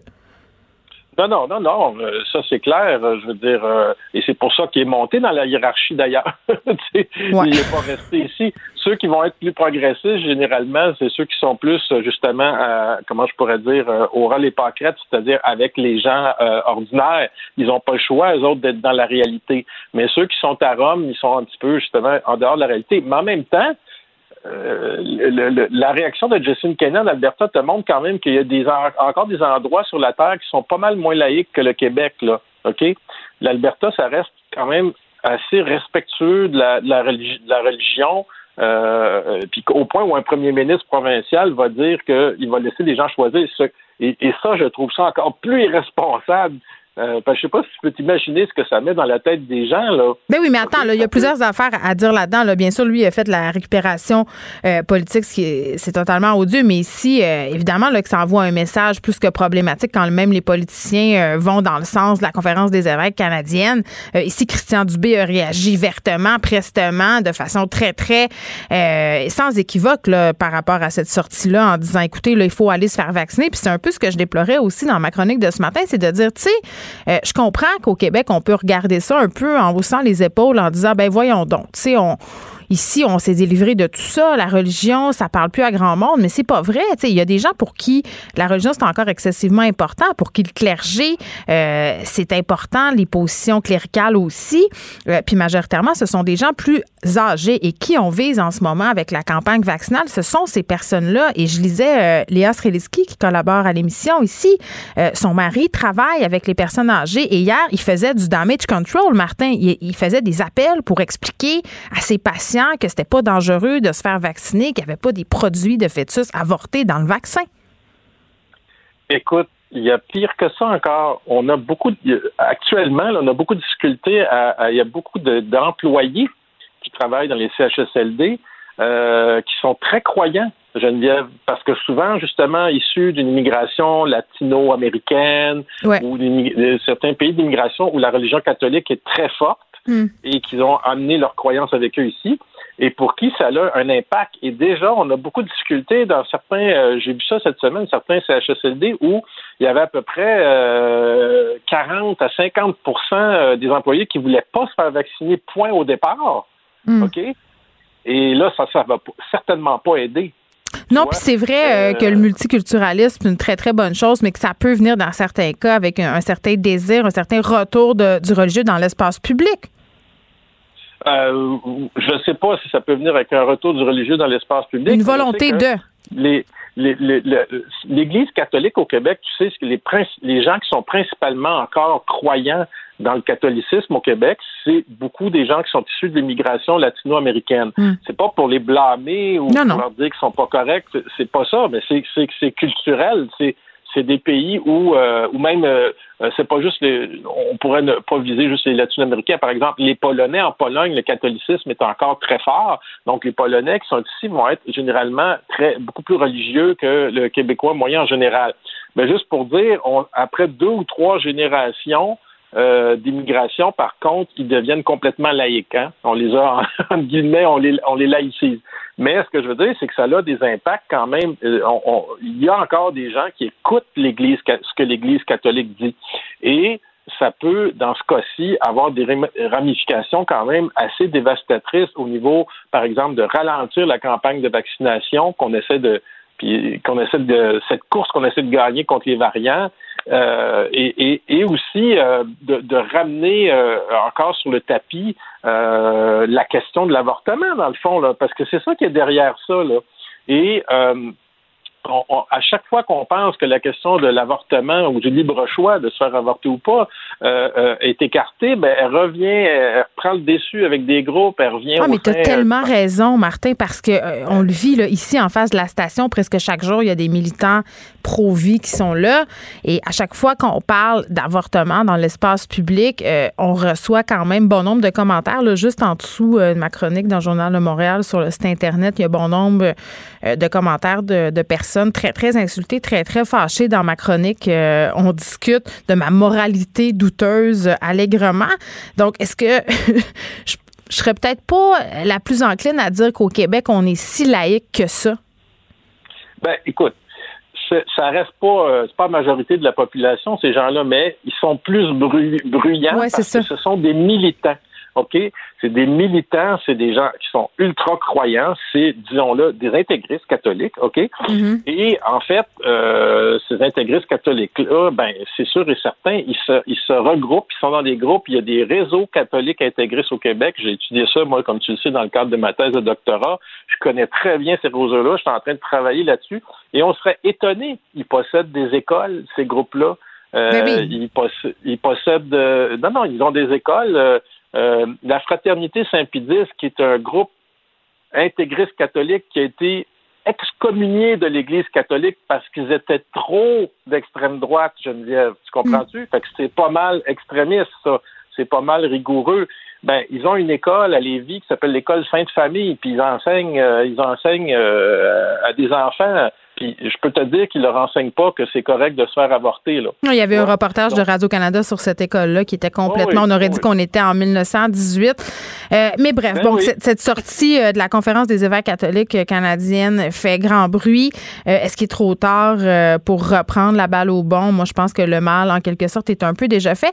Martin, je suis curieuse de t'entendre à propos de cette demande du Conseil des Juifs assidiques qui se tourne vers les tribunaux parce que il voudrait que le couvre-feu soit repoussé en même temps que le changement d'heure. On a un changement d'heure dimanche qui s'en vient. Et là, euh, ce qu'on évoque, là, c'est un manque d'écoute de la part du gouvernement parce que euh, ce qu'ils disent, le Conseil des Juifs orthodoxes, c'est que on ne peut pas faire la prière du soir. Euh, on peut la faire, en fait, qu'après la tombée de la nuit. Donc, en avançant d'une heure les horloges dimanche prochain, les pratiquants sortiront de leur lieu de prière après 20 heures, ce qui serait interdit par le couvre-feu. Ben, c'est tout un dilemme euh, parce que, bon, on a quand même au Canada, même si on est dans un État laïque, euh, la liberté de religion, la fameuse liberté de religion qui est garantie par la Charte canadienne des droits et libertés. Et on a aussi euh, ce qu'on appelle, en fait, on essaie, ce qu'on demande du côté de la communauté juive orthodoxe, c'est un, accommodement raisonnable. Oui. Et là, ben, les ben, propriétaires de chiens en ont un. Ils peuvent sortir leur chien après 20 heures. C'est d'ailleurs ce que le conseil cite en exemple. Ben, à ce moment-là, je serais porté à dire que ce qu'ils demandent, c'est raisonnable. Bien, bien sûr, dans le Sens où, euh, dans le sens où euh, on devrait leur accorder. c'est tout simplement. Mais même si ça fait pas notre affaire, parce que c'est vrai que c'est un peu paradoxal de se dire que les propriétaires de chiens ont le loisir de sortir après 20 heures, mais qu'eux euh, ne pourront pas sortir de leur synagogue après 20 heures, alors que ce sont pour, alors que c'est pour des raisons religieuses. Tu sais, c'est ça serait bizarre. C'est parce que les, les raisons n'ont pas d'importance quand on parle de commandement raisonnable. Il y a des critères euh, euh, de justice là, qui disent que euh, est-ce que ça porte outrage à autrui directement? moi, je ne pense pas dans ce cas-ci.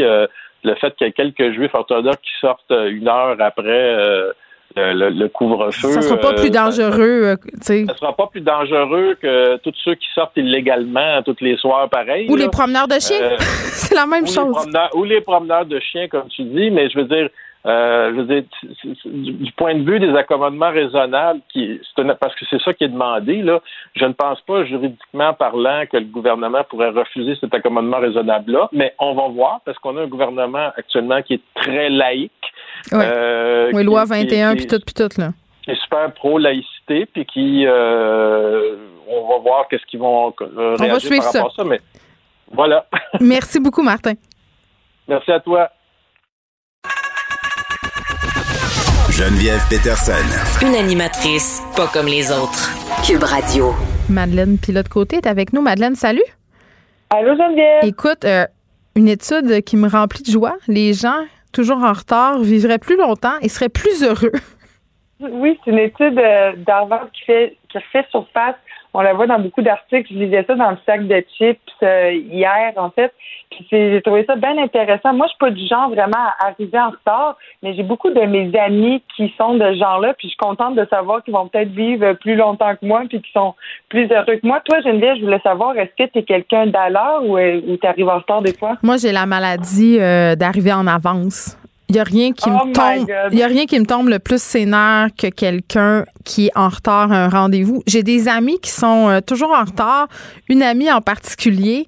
Euh, puis mon truc euh, que j'ai développé avec elle, avec les années, là, c'est de lui dire euh, l'heure du rendez-vous 30 minutes à l'avance. Donc si je veux qu'elle soit chez nous ou au resto jadis naguère à 6h30, ben je lui dis que le rendez-vous est à 6h. Comme ça, je suis certaine qu'elle est là à 6h30. C'est à ce point-là. Mais moi, ça m'insulte, ça me choque. Je trouve que c'est un grand manque de respect d'être en retard. Ben, ben souvent, en contexte de, de travail, là, pour des réunions, tout ça, je, je comprends que ce soit un grand manque de respect. Tu sais, c'est dit, moi, pendant la pandémie, j'ai comme un peu développé la, la faculté, on peut dire ça comme ça, puisque c'est c'est bien d'être en retard selon Harvard, euh, d'arriver en retard. Fait que si je vais rejoindre mes amis euh, dans le parc ou euh, si je vais rejoindre une amie euh, pour euh, pour marcher à distance, ben des fois je me permets d'être un peu en retard, puis ça, ça ça fait que je suis comme un peu moins stressée parce que Pourquoi tu te permets d'être en retard, Madeleine? On n'a rien à faire. T'as aucune raison légitime d'arriver en retard où que ce soit en ce moment. Ben, ben c'est ça, mais j'ai aucune raison légitime non plus de me presser, tu sais, je veux dire. euh, Mais c'est pas se presser, personne- être à l'heure?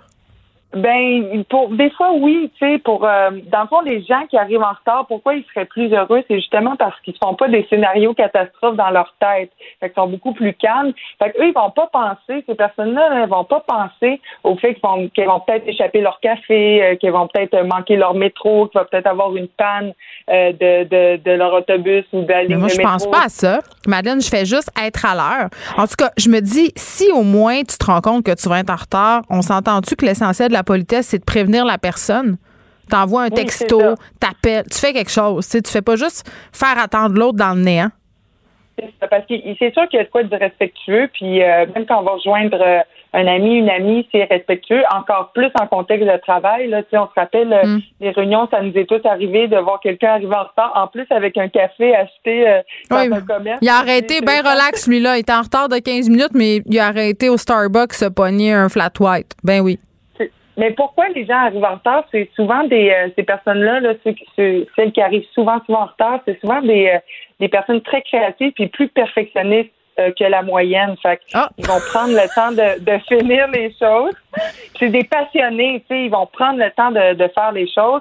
Fait que c'est souvent ça qui va, va causer du retard. Puis, ben, ces personnes-là vivent plus vieux, plus vieilles. Fait que ça, c'est Ils fun, vivent plus vieux, plus vieilles parce qu'ils sont moins stressés que nous autres. C'est c'est ça, dans le ben, fond. C'est ça. Fait que moins de risque de haute pression, moins de maladies du cœur, me- meilleure santé cardiovasculaire, puis aussi le taux de dépression. Hein, si tu es plus heureux, comme l'étude le dit, ben, tu as moins de chances peut-être de tomber en dépression. Fait que ça contribue aussi à leur espérance de vie euh, plus longue. Donc, euh, je vous encourage pas, euh, ceux et celles qui nous écoutent, à arriver en retard, mais tu sais, sentez-vous pas mal si vous arrivez en retard. Mais il y a des gens qui disaient, qui commentaient, et puis qui disaient que, au contraire, eux, le fait d'arriver en retard, ça les stressait encore Mais plus. Ben, moi, moi, c'est ça. Moi, je peux pas vivre avec ça.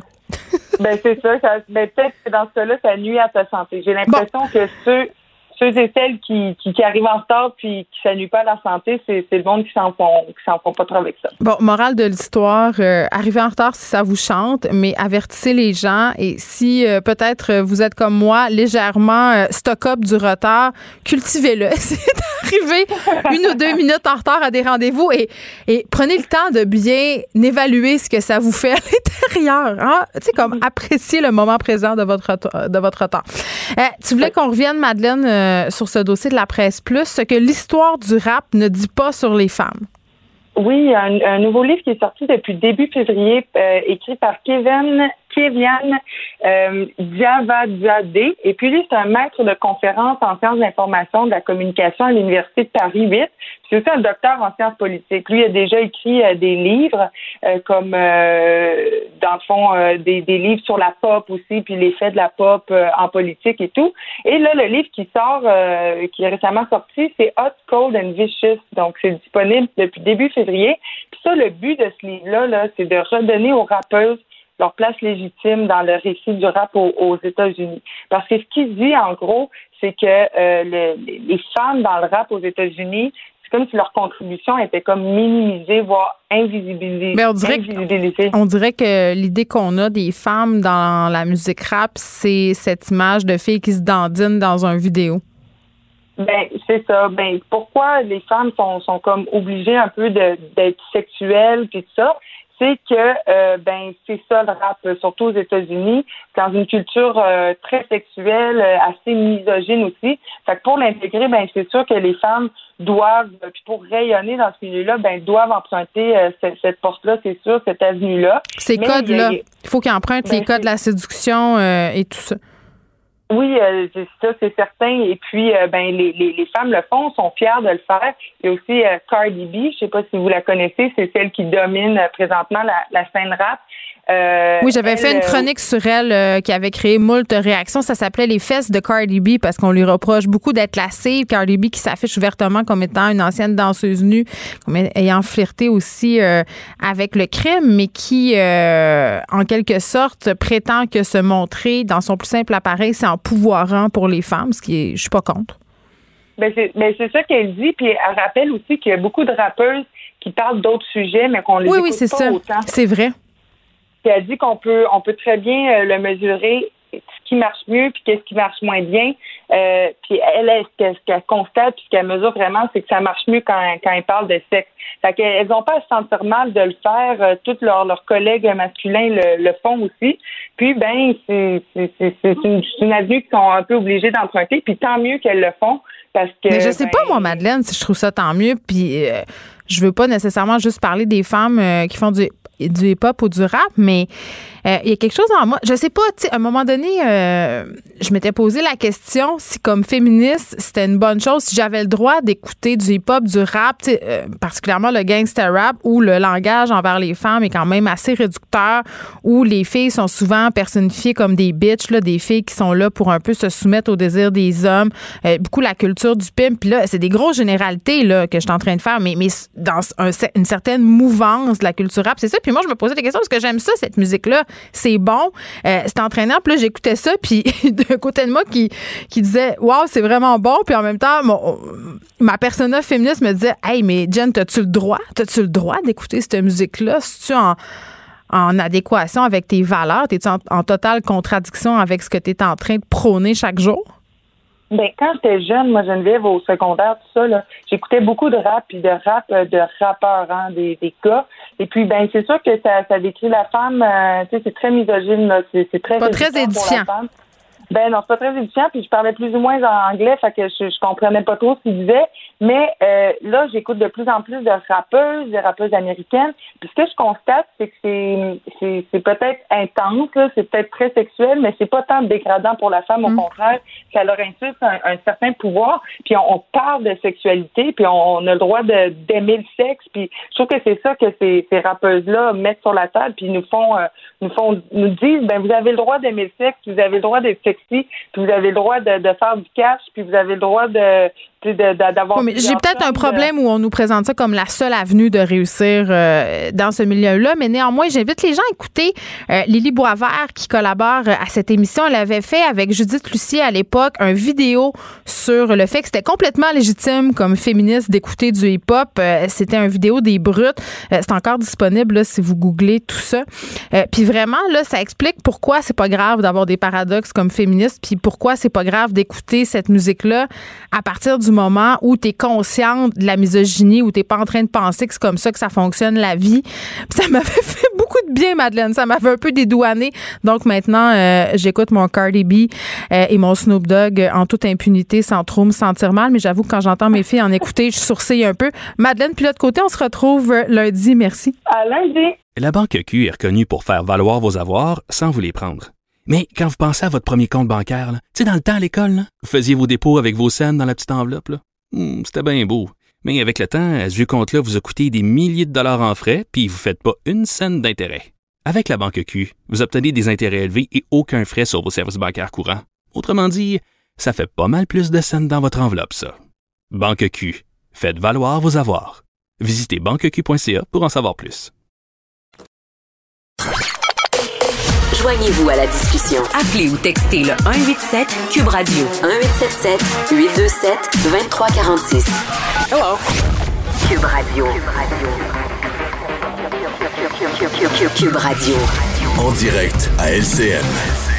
Retrouve maintenant Geneviève Peterson en direct euh, des studios de Cube Radio. Geneviève, on revient sur l'annonce de ce- ces assouplissements euh, pour le sport. J'ai envie de te demander, est-ce que tu as déjà appelé à ton gym pour pouvoir y aller le 26, euh, le 26 mars? Confidence, pendant que j'animais l'émission, j'ai eu un texto de mon entraîneur. Elle me dit Mon Dieu, je pleure presque. J'ai tellement hâte euh, de revoir tout le monde. Puis c'est vrai parce que je m'entraîne avec quelqu'un depuis quand même euh, trois ans. Veux, veux pas, euh, on crée des liens.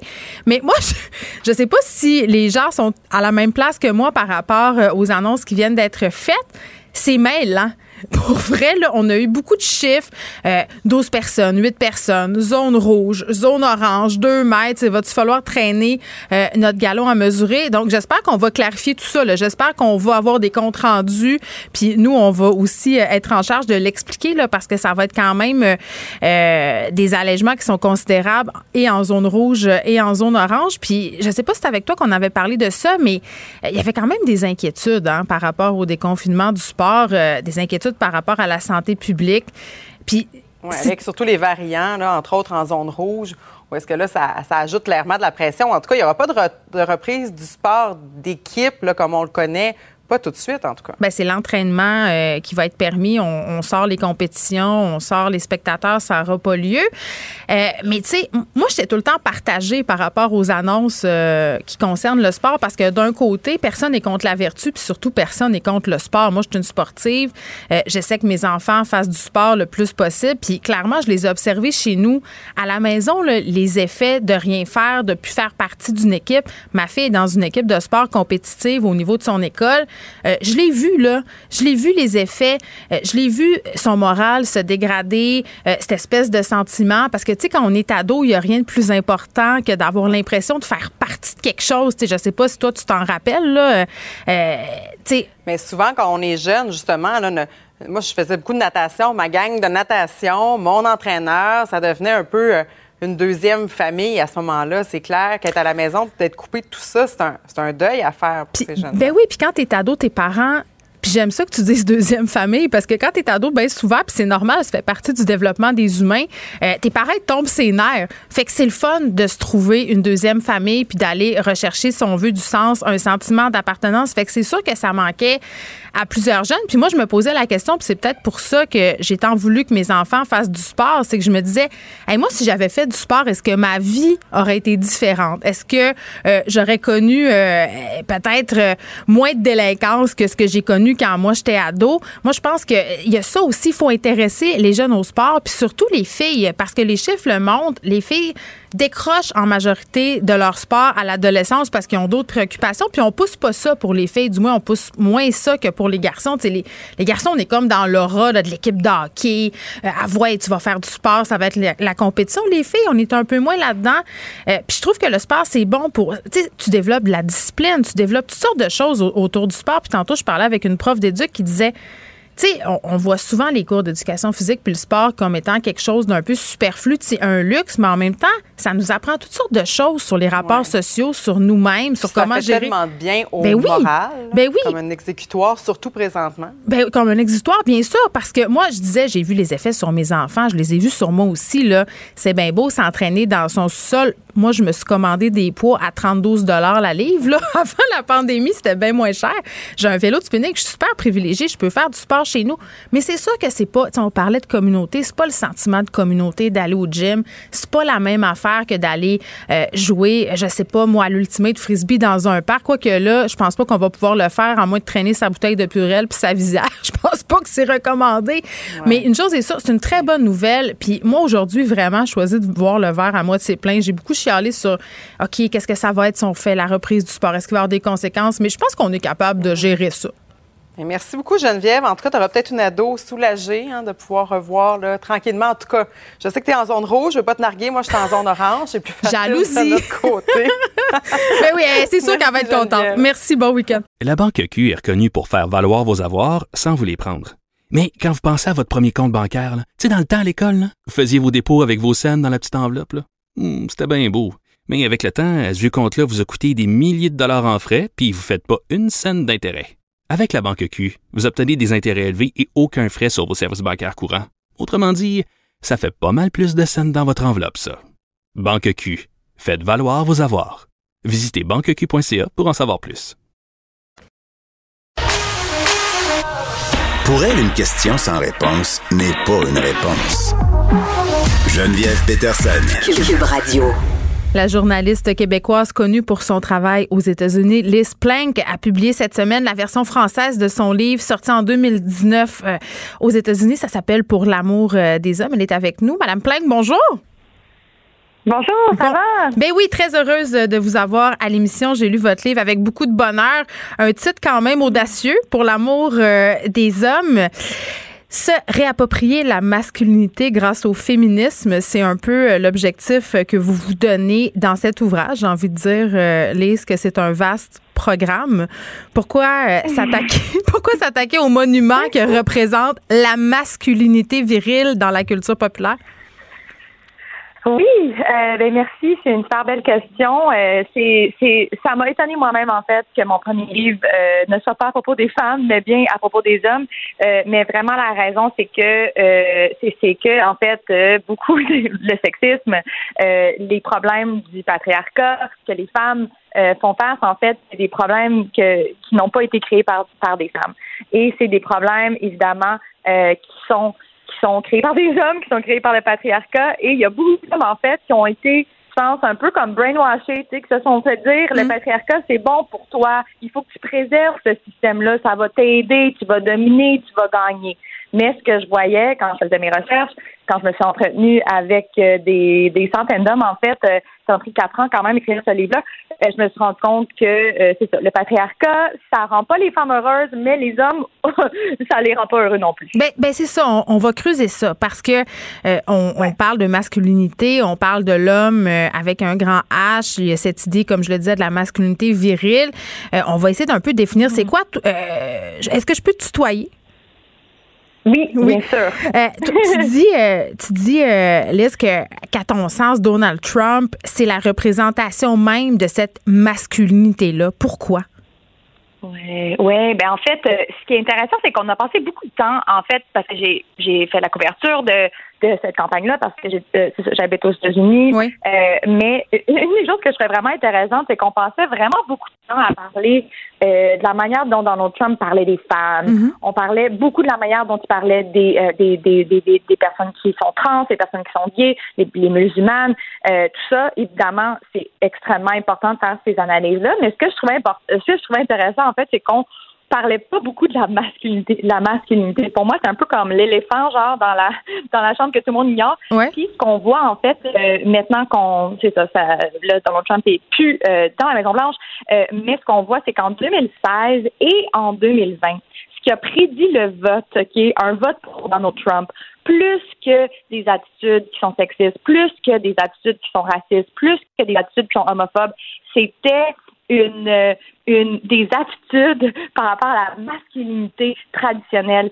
Donc les gens qui étaient vraiment le plus propices, hommes et femmes, à voter pour Donald Trump, c'était vraiment leur pensée sur la masculinité qui était très rigide, qui était très. Mais c'est quoi, c'est quoi, Liz Plank, mais c'est ça, c'est quoi cette vision-là de la masculinité? Un, un, vrai homme, finalement, au sens de la culture populaire, supposé d'être quoi?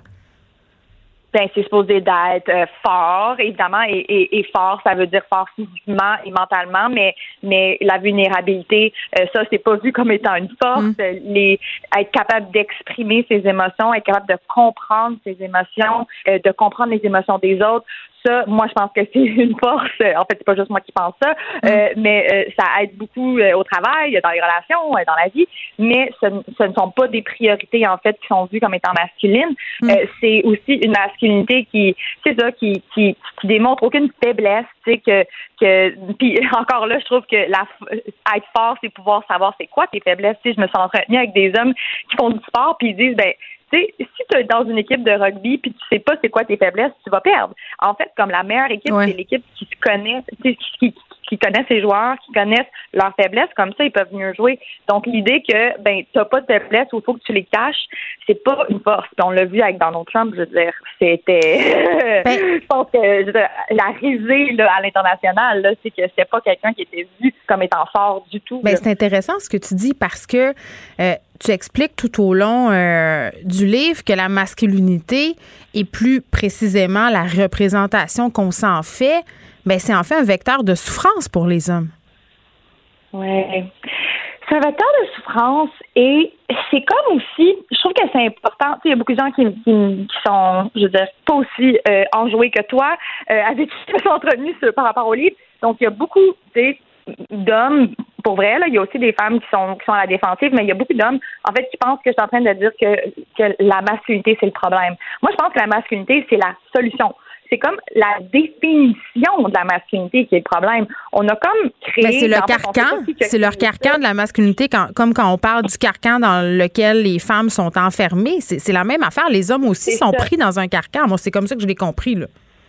Oui, 100% c'est ça. C'est une cage.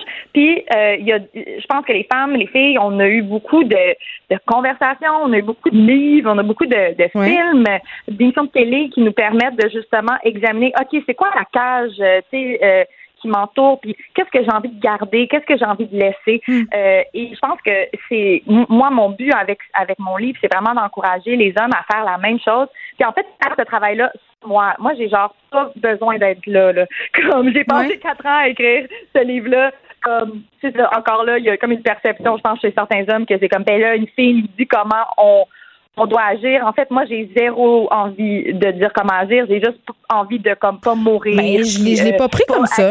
Je l'ai pas. Ouais, mais je l'ai pas pris comme ça. Euh, Lise, moi, je l'ai plutôt pris comme une espèce de désir de, de, de désemprisonner les gens. Puis j'ai beaucoup pensé à une discussion que j'avais eue avec mon grand-père en lisant ton livre. Euh, il est décédé cette année. Euh, mais je pense que c'était une discussion. Merci. C'est c'est une discussion que j'ai eue, je pense, ça fait quelque chose comme 3-4 ans.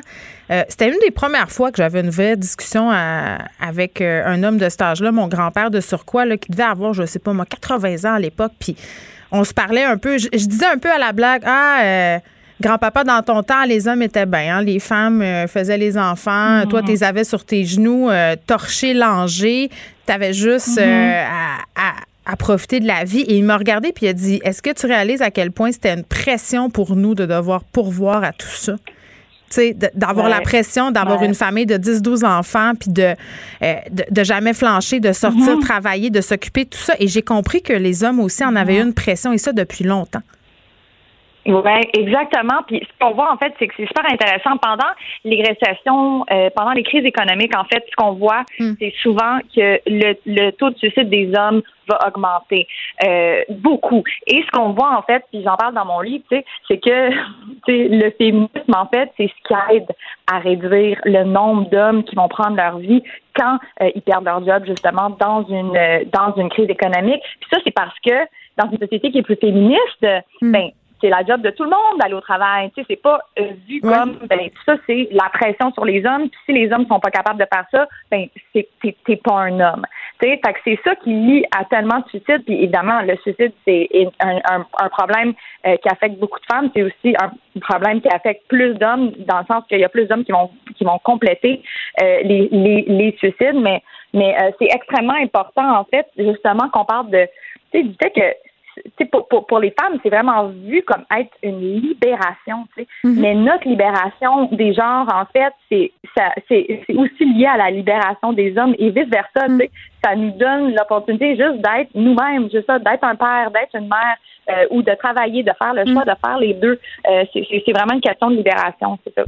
Ben oui, puis ça m'amène à, à te parler d'un moment que j'ai trouvé très intéressant euh, dans ton livre. Il y en a plusieurs, là, mais celui-là me parlait euh, particulièrement. Tu nous as dit tantôt que tu avais parlé à plusieurs hommes là, pour faire euh, ce livre-là au cours des quatre euh, années Mhm. auxquelles tu as travaillé. Et euh, tu écris que tu t'es rendu compte que la masculinité, ce n'était pas quelque chose euh, dont on parle, c'était plus quelque chose que l'on fait. Qu'est-ce que tu veux dire par là? Ouais. Ben, c'est ça, je, je fais un peu une comparaison avec euh, avec le film Fight Club, tu sais que, que la première règle en fait de la masculinité, c'est que t'en parles pas parce que chaque fois que je me mettais en, en parler avec les hommes, j'ai l'impression que que c'est ça qu'on faisait comme un, un drug deal, là, ou je sais pas, là, comme ils se mettaient à regarder autour, tu sais, à pas parler trop fort. euh, puis je me suis rendu compte, c'est ça, que, que sais, ça, c'était c'était pas. Puis évidemment, euh, comme j'écris dans le livre, souvent, j'étais la première personne à même leur poser une question par rapport à la masculinité. Euh, puis ça, c'est des hommes, tu sais, euh, qui sont vieux, là, je veux dire, pas, pas, pas juste des hommes jeunes qui ont jamais vraiment parlé de ça, mais tu sais, dans la cinquantaine, dans la soixantaine, comme ton grand-père, je sais pas s'il avait déjà eu une conversation comme ça. Moi, je sais que j'ai eu une conversation même avec, ben, je suis encore en train d'avoir des conversations avec mon père que j'ai jamais eu dans ma vie. Tu sais, puis mon père, c'est vraiment pas genre euh, le stéréotype là. Tu sais, j'en, parle beaucoup dans mon dans, dans mon livre à quel point il était ça, super, ben, il est super empathique, il sait pas l'occuper de nous. Euh, en fait, c'est ma mère qui travaillait beaucoup plus. Donc euh, donc c'est ça, c'est c'est c'est c'est, c'est vraiment des des questions essentielles. Et, et, et pour moi, ça, c'est ça. Mon livre, moi, je vois ça comme genre le petit bout sur l'iceberg, mais il y, a- il y a tellement de, de, de travail à faire, mais ça n'a pas besoin. C'est sûr que c'est du travail inconfortable. S'il y a des hommes qui nous écoutent en ce moment, suis sûre qu'il y a une petite partie qui est comme attends, je sais pas comment je me sens par rapport à ça, mais ça c'est une bonne chose. Tu sais, moi, je me sens comme personne blanche par exemple, j'aime ça me faire confronter, j'aime ça me faire euh, challenger. Euh, ça fait que je suis une personne meilleure. Moi, je trouve qu'après l'été qu'on a eu, c'est par rapport à la justice raciale. Moi, je sais pas pour toi, mais moi, je me j'ai- j'ai j'ai- j'ai trouvé ça confrontant. Évidemment, je pensais à ces questions-là avant, mais Oui, oui, penser à ses billets, euh, penser à ses billets et à ses privilèges, c'est jamais confortable, mais il faut, il faut se questionner sur ces inconforts-là. Puis, puis c'est drôle parce que moi, c'était un peu la, la, la, la petite question que j'avais tout au long que je lisais le livre. Je me dis, OK, euh, j'ai pas de misère à croire que les hommes qui s'intéressent aux questions féministes vont avoir vraiment très envie de le lire, ton livre, mais ceux qui se méfient du féminisme, là, ceux qui sont sur la défensive par rapport à tout ce qu'on est en train de se dire, ceux qui sont très attachés au modèle traditionnel masculin, je me demande si tu vas aller les chercher. Pourtant, c'est eux qui auraient avantage à le lire, ce livre-là. Ben ouais, puis tu sais, j'étais très consciente de ça pendant pendant que j'écrivais mon livre. Une des choses que, que j'ai fait pour euh, la version en anglais, j'ai pour vrai, j'ai juste enlevé le terme masculinité toxique. Oui, pourquoi? Euh, puis comme t'en as À cause de ça? je l'ai pas utilisé. Ben à cause de ça, tu sais, je je savais que euh, c'était déjà un terme qui allait qui allait, c'est ça, qui, qui, qui, qui, qui- qui avait du monde qui qui qui, qui, qui voyaient ça puis qui faisaient ben ça c'est pas pour moi. Ça c'est ou tu sais ils pensent que c'est comme de la politique tu sais que j'ai comme aux États-Unis particulièrement tu sais c'est très partisan. Donc ça c'est un c'est un terme qui appartient à, à la, à la gauche. Mais je pense aussi que c'est important tu sais moi ce qui est le plus important c'est que ça soit accessible à tout le monde dans le sens que tu sais c'est pas une conversation qui reste dans l'élite c'est pas une conversation qui reste juste euh, je veux dire, moi, je suis très chanceuse d'avoir une, une maîtrise, tu sais, d'avoir eu l'opportunité d'étudier ça. Euh, mais c'est pas tout le monde, tu sais, qui, qui, a, qui a le temps, tu sais. On vit dans une société capitaliste où euh, il y a beaucoup de gens qui doivent faire deux, trois jobs, tu sais, juste pour vivre. Donc, je peux vraiment comprendre, tu sais, que, que, que, c'est- que c'est beaucoup. Euh, mais mais euh, je trouve ça, c'est pour ça que je voulais vraiment, premièrement, appeler ça pour l'amour des hommes, tu sais, qu'on qu'on part d'une place de solution. Je pense que c'est important. Oui, puis c'est Ben, un moi, j'ai dialogue, euh, puis c'est une C'est conversation, puis c'est pas une confrontation. Euh, les que tu nous arrives avec cette traduction-là, donc pour l'amour des hommes, tu vas collaborer aussi avec la chaîne Nouveau. Est-ce que tu es en train de tenter euh, une espèce de retour au Québec? C'est tellement bonne, c'est tellement bonne tes questions. Euh, Est-ce que je fais un comeback au Québec? Oui, je pense que. euh, On dirait que tu nous creuses un peu à, à nouveau. Non, ben, dans, dans le sens que, non, mais c'est que pour vrai, tes, tes, tes questions sont vraiment bonnes, puis en fait, t'es la seule personne qui a, qui a comme euh, fait des liens où il y a d'autres gens qui ont peut-être pas fait des liens, mais, mais oui, donc, euh, écoutez, euh, j'adore le Québec, euh, j'adore Montréal, je suis, euh, je m'ennuie en fait beaucoup euh, de ma ville, et euh, oui, je, suis encore, je suis en, train de, de faire plus de démarches pour faire plus de travail au Québec parce que c'est ça, je trouve que c'est que c'est important. Évidemment, euh, la plateforme que j'ai aux États-Unis euh, est, est, est, est très grosse et, et, et je suis très honorée. Oui, pour les gens, pour les gens qui ne le savent pas, là, il y a 200 000 personnes qui te suivent environ sur les médias sociaux, euh, sur Instagram seulement, là, juste pour nous donner un- une, une échelle. Merci. Ben c'est ça. Puis j'ai, j'ai, je suis chroniqueuse à MSNBC, donc je, suis- je, suis très impliquée, tu sais, euh, aux États-Unis. Puis évidemment, je, j'aime ça, mais je veux aussi m'assurer de, de, de redonner au Québec en fait ce que ce que ce que le Québec m'a gentiment euh, donné toute ma vie. Je veux dire, c'est ça. J'ai grandi au Québec, j'ai grandi à Montréal, euh, et euh, je trouve ça important en fait de- d'aussi euh, faire du travail là. Très bien. Ça s'appelle Pour l'amour euh, des hommes. C'est écrit par Lise Plank. Et vraiment, euh, je sais que ça peut être confrontant de, de, se dire, bon, ben comme gars, je vais lire un livre sur la masculinité, mais c'est vraiment intéressant à lire. C'est vraiment intéressant de se poser des questions. Puis comme fille aussi, euh, vraiment, puis ça, je veux le préciser, là, c'est super, c'est super enrichissant, puis c'est super le fun de lire. Merci Lise, merci beaucoup. Merci Geneviève, merci. La Banque Q est reconnue pour faire valoir vos avoirs sans vous les prendre. Mais quand vous pensez à votre premier compte bancaire, tu sais, dans le temps à l'école, vous faisiez vos dépôts avec vos scènes dans la petite enveloppe. Hmm, C'était bien beau. Mais avec le temps, à ce compte-là vous a coûté des milliers de dollars en frais, puis vous ne faites pas une scène d'intérêt. Avec la banque Q, vous obtenez des intérêts élevés et aucun frais sur vos services bancaires courants. Autrement dit, ça fait pas mal plus de scènes dans votre enveloppe, ça. Banque Q, faites valoir vos avoirs. Visitez banqueq.ca pour en savoir plus. Geneviève Peterson. Une animatrice pas comme les autres. Cube Radio. Le, le commentaire de Danny Saint-Pierre, un chef pas comme les autres. Hier, Dani, on était. Euh, c'est la deuxième journée où je vois le verre à moitié plein. Je dois le dire. Qu'est-ce qui se passe? Mais je sais pas. Euh, Il y a comme une odeur de printemps, une odeur de printemps, une odeur d'été. Puis là, on a toutes sortes d'annonces à la ville de Montréal sur ce qui s'en vient. Et là, on essaye quelque chose aujourd'hui. On, on, a invité quelqu'un euh, parce qu'on a euh, des annonces à la ville de Montréal qui prévoient un retour en force de la cuisine de rue, notamment les terrasses. Donc, on est avec Luc Rabouin, qui est maire du plateau Mont-Royal, membre du comité exécutif responsable du développement économique et commercial. Là, maintenant, je prends le respect. Monsieur Rabouin, bonjour. Bonjour. Salut. Bon, euh, on voulait vous parler euh, des principales annonces qui ont été faites, entre autres les camions de cuisine de rue euh, qui vont disposer de beaucoup plus d'emplacements autorisés que l'an passé. Là, je pense que c'est quelque chose comme deux fois plus que l'an dernier, non? Oui, exactement. Donc, cette année, il va y avoir 24 emplacements autorisés dans quatre arrondissements. C'est le double de l'année dernière. Donc, on essaie de donner un coup de pouce, de donner de l'espace, de donner de l'air. On sait que c'est difficile pour les restaurateurs, incluant ceux qui font la cuisine de rue. Puis, euh, est-ce que vous avez euh, envisagé de les laisser s'installer plus tôt, justement, pour pallier à tout ça? Parce qu'on sait qu'on n'a pas le go encore de la santé publique pour rouvrir les salles à Montréal. Oui, tout à fait. Donc, ils vont, ils vont pouvoir s'installer dès la mi-avril. Donc, c'est plutôt que d'habitude. On est conscient de la situation et on s'arrange, comme on le fait depuis le début de la pandémie, d'essayer d'être le plus souple possible. Qu'est-ce qui qualifie un espace euh, de camions de cuisine de rue? Tu sais, on parle, on en avait 12 l'année dernière. Il y a beaucoup plus de camions que ça. Là, on est à 24. Qu'est-ce qui fait qu'un camion peut s'installer dans un secteur donné?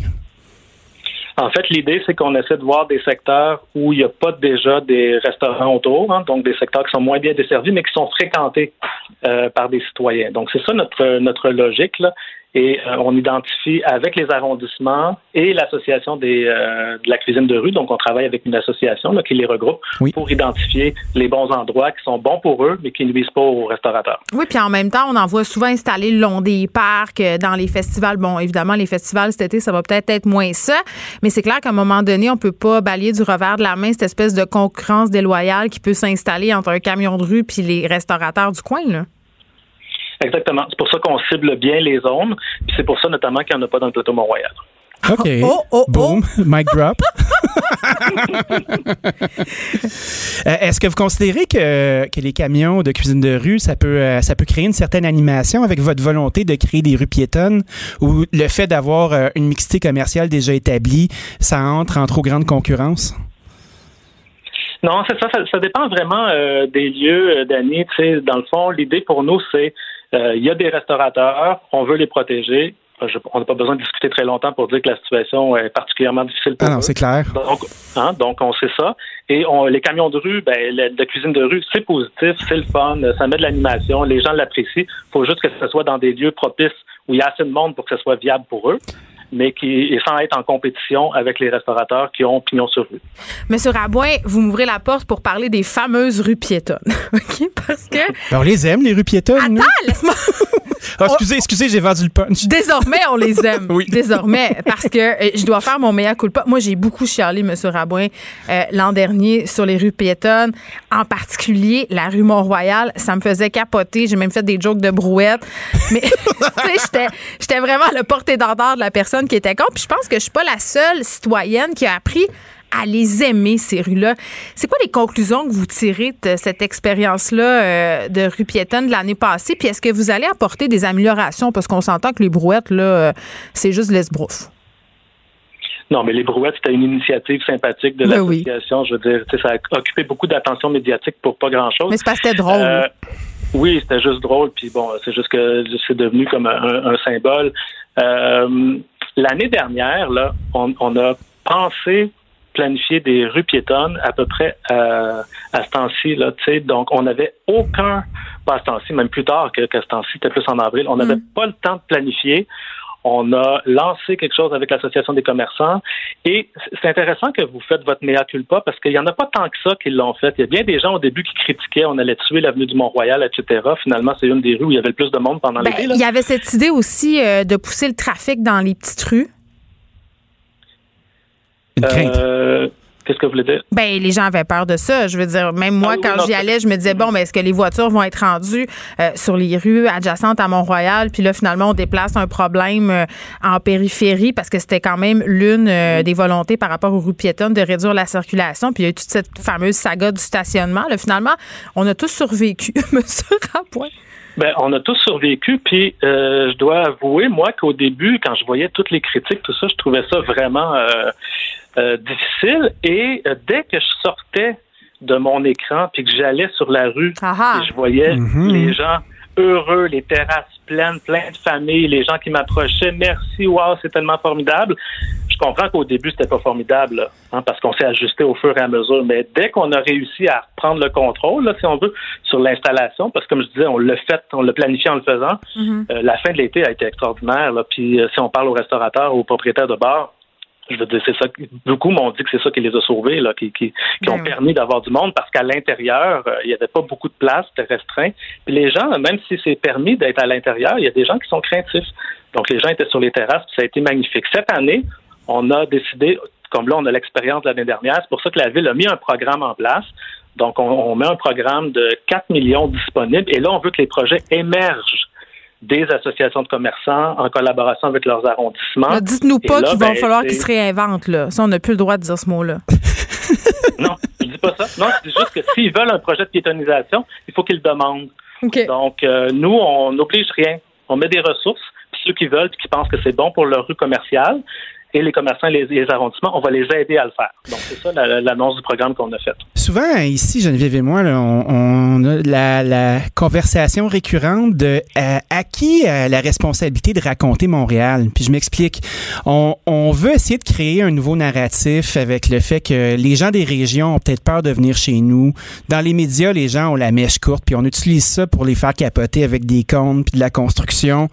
Mais nous, comme citoyens montréalais, là, on aime ça vivre ici, on a des vies de quartier, on comprend que chaque quartier est comme un village. On est déjà convaincus. L'écosystème est bon, puis j'ai l'impression que cette voie-là, elle se retrouve jamais de l'avant.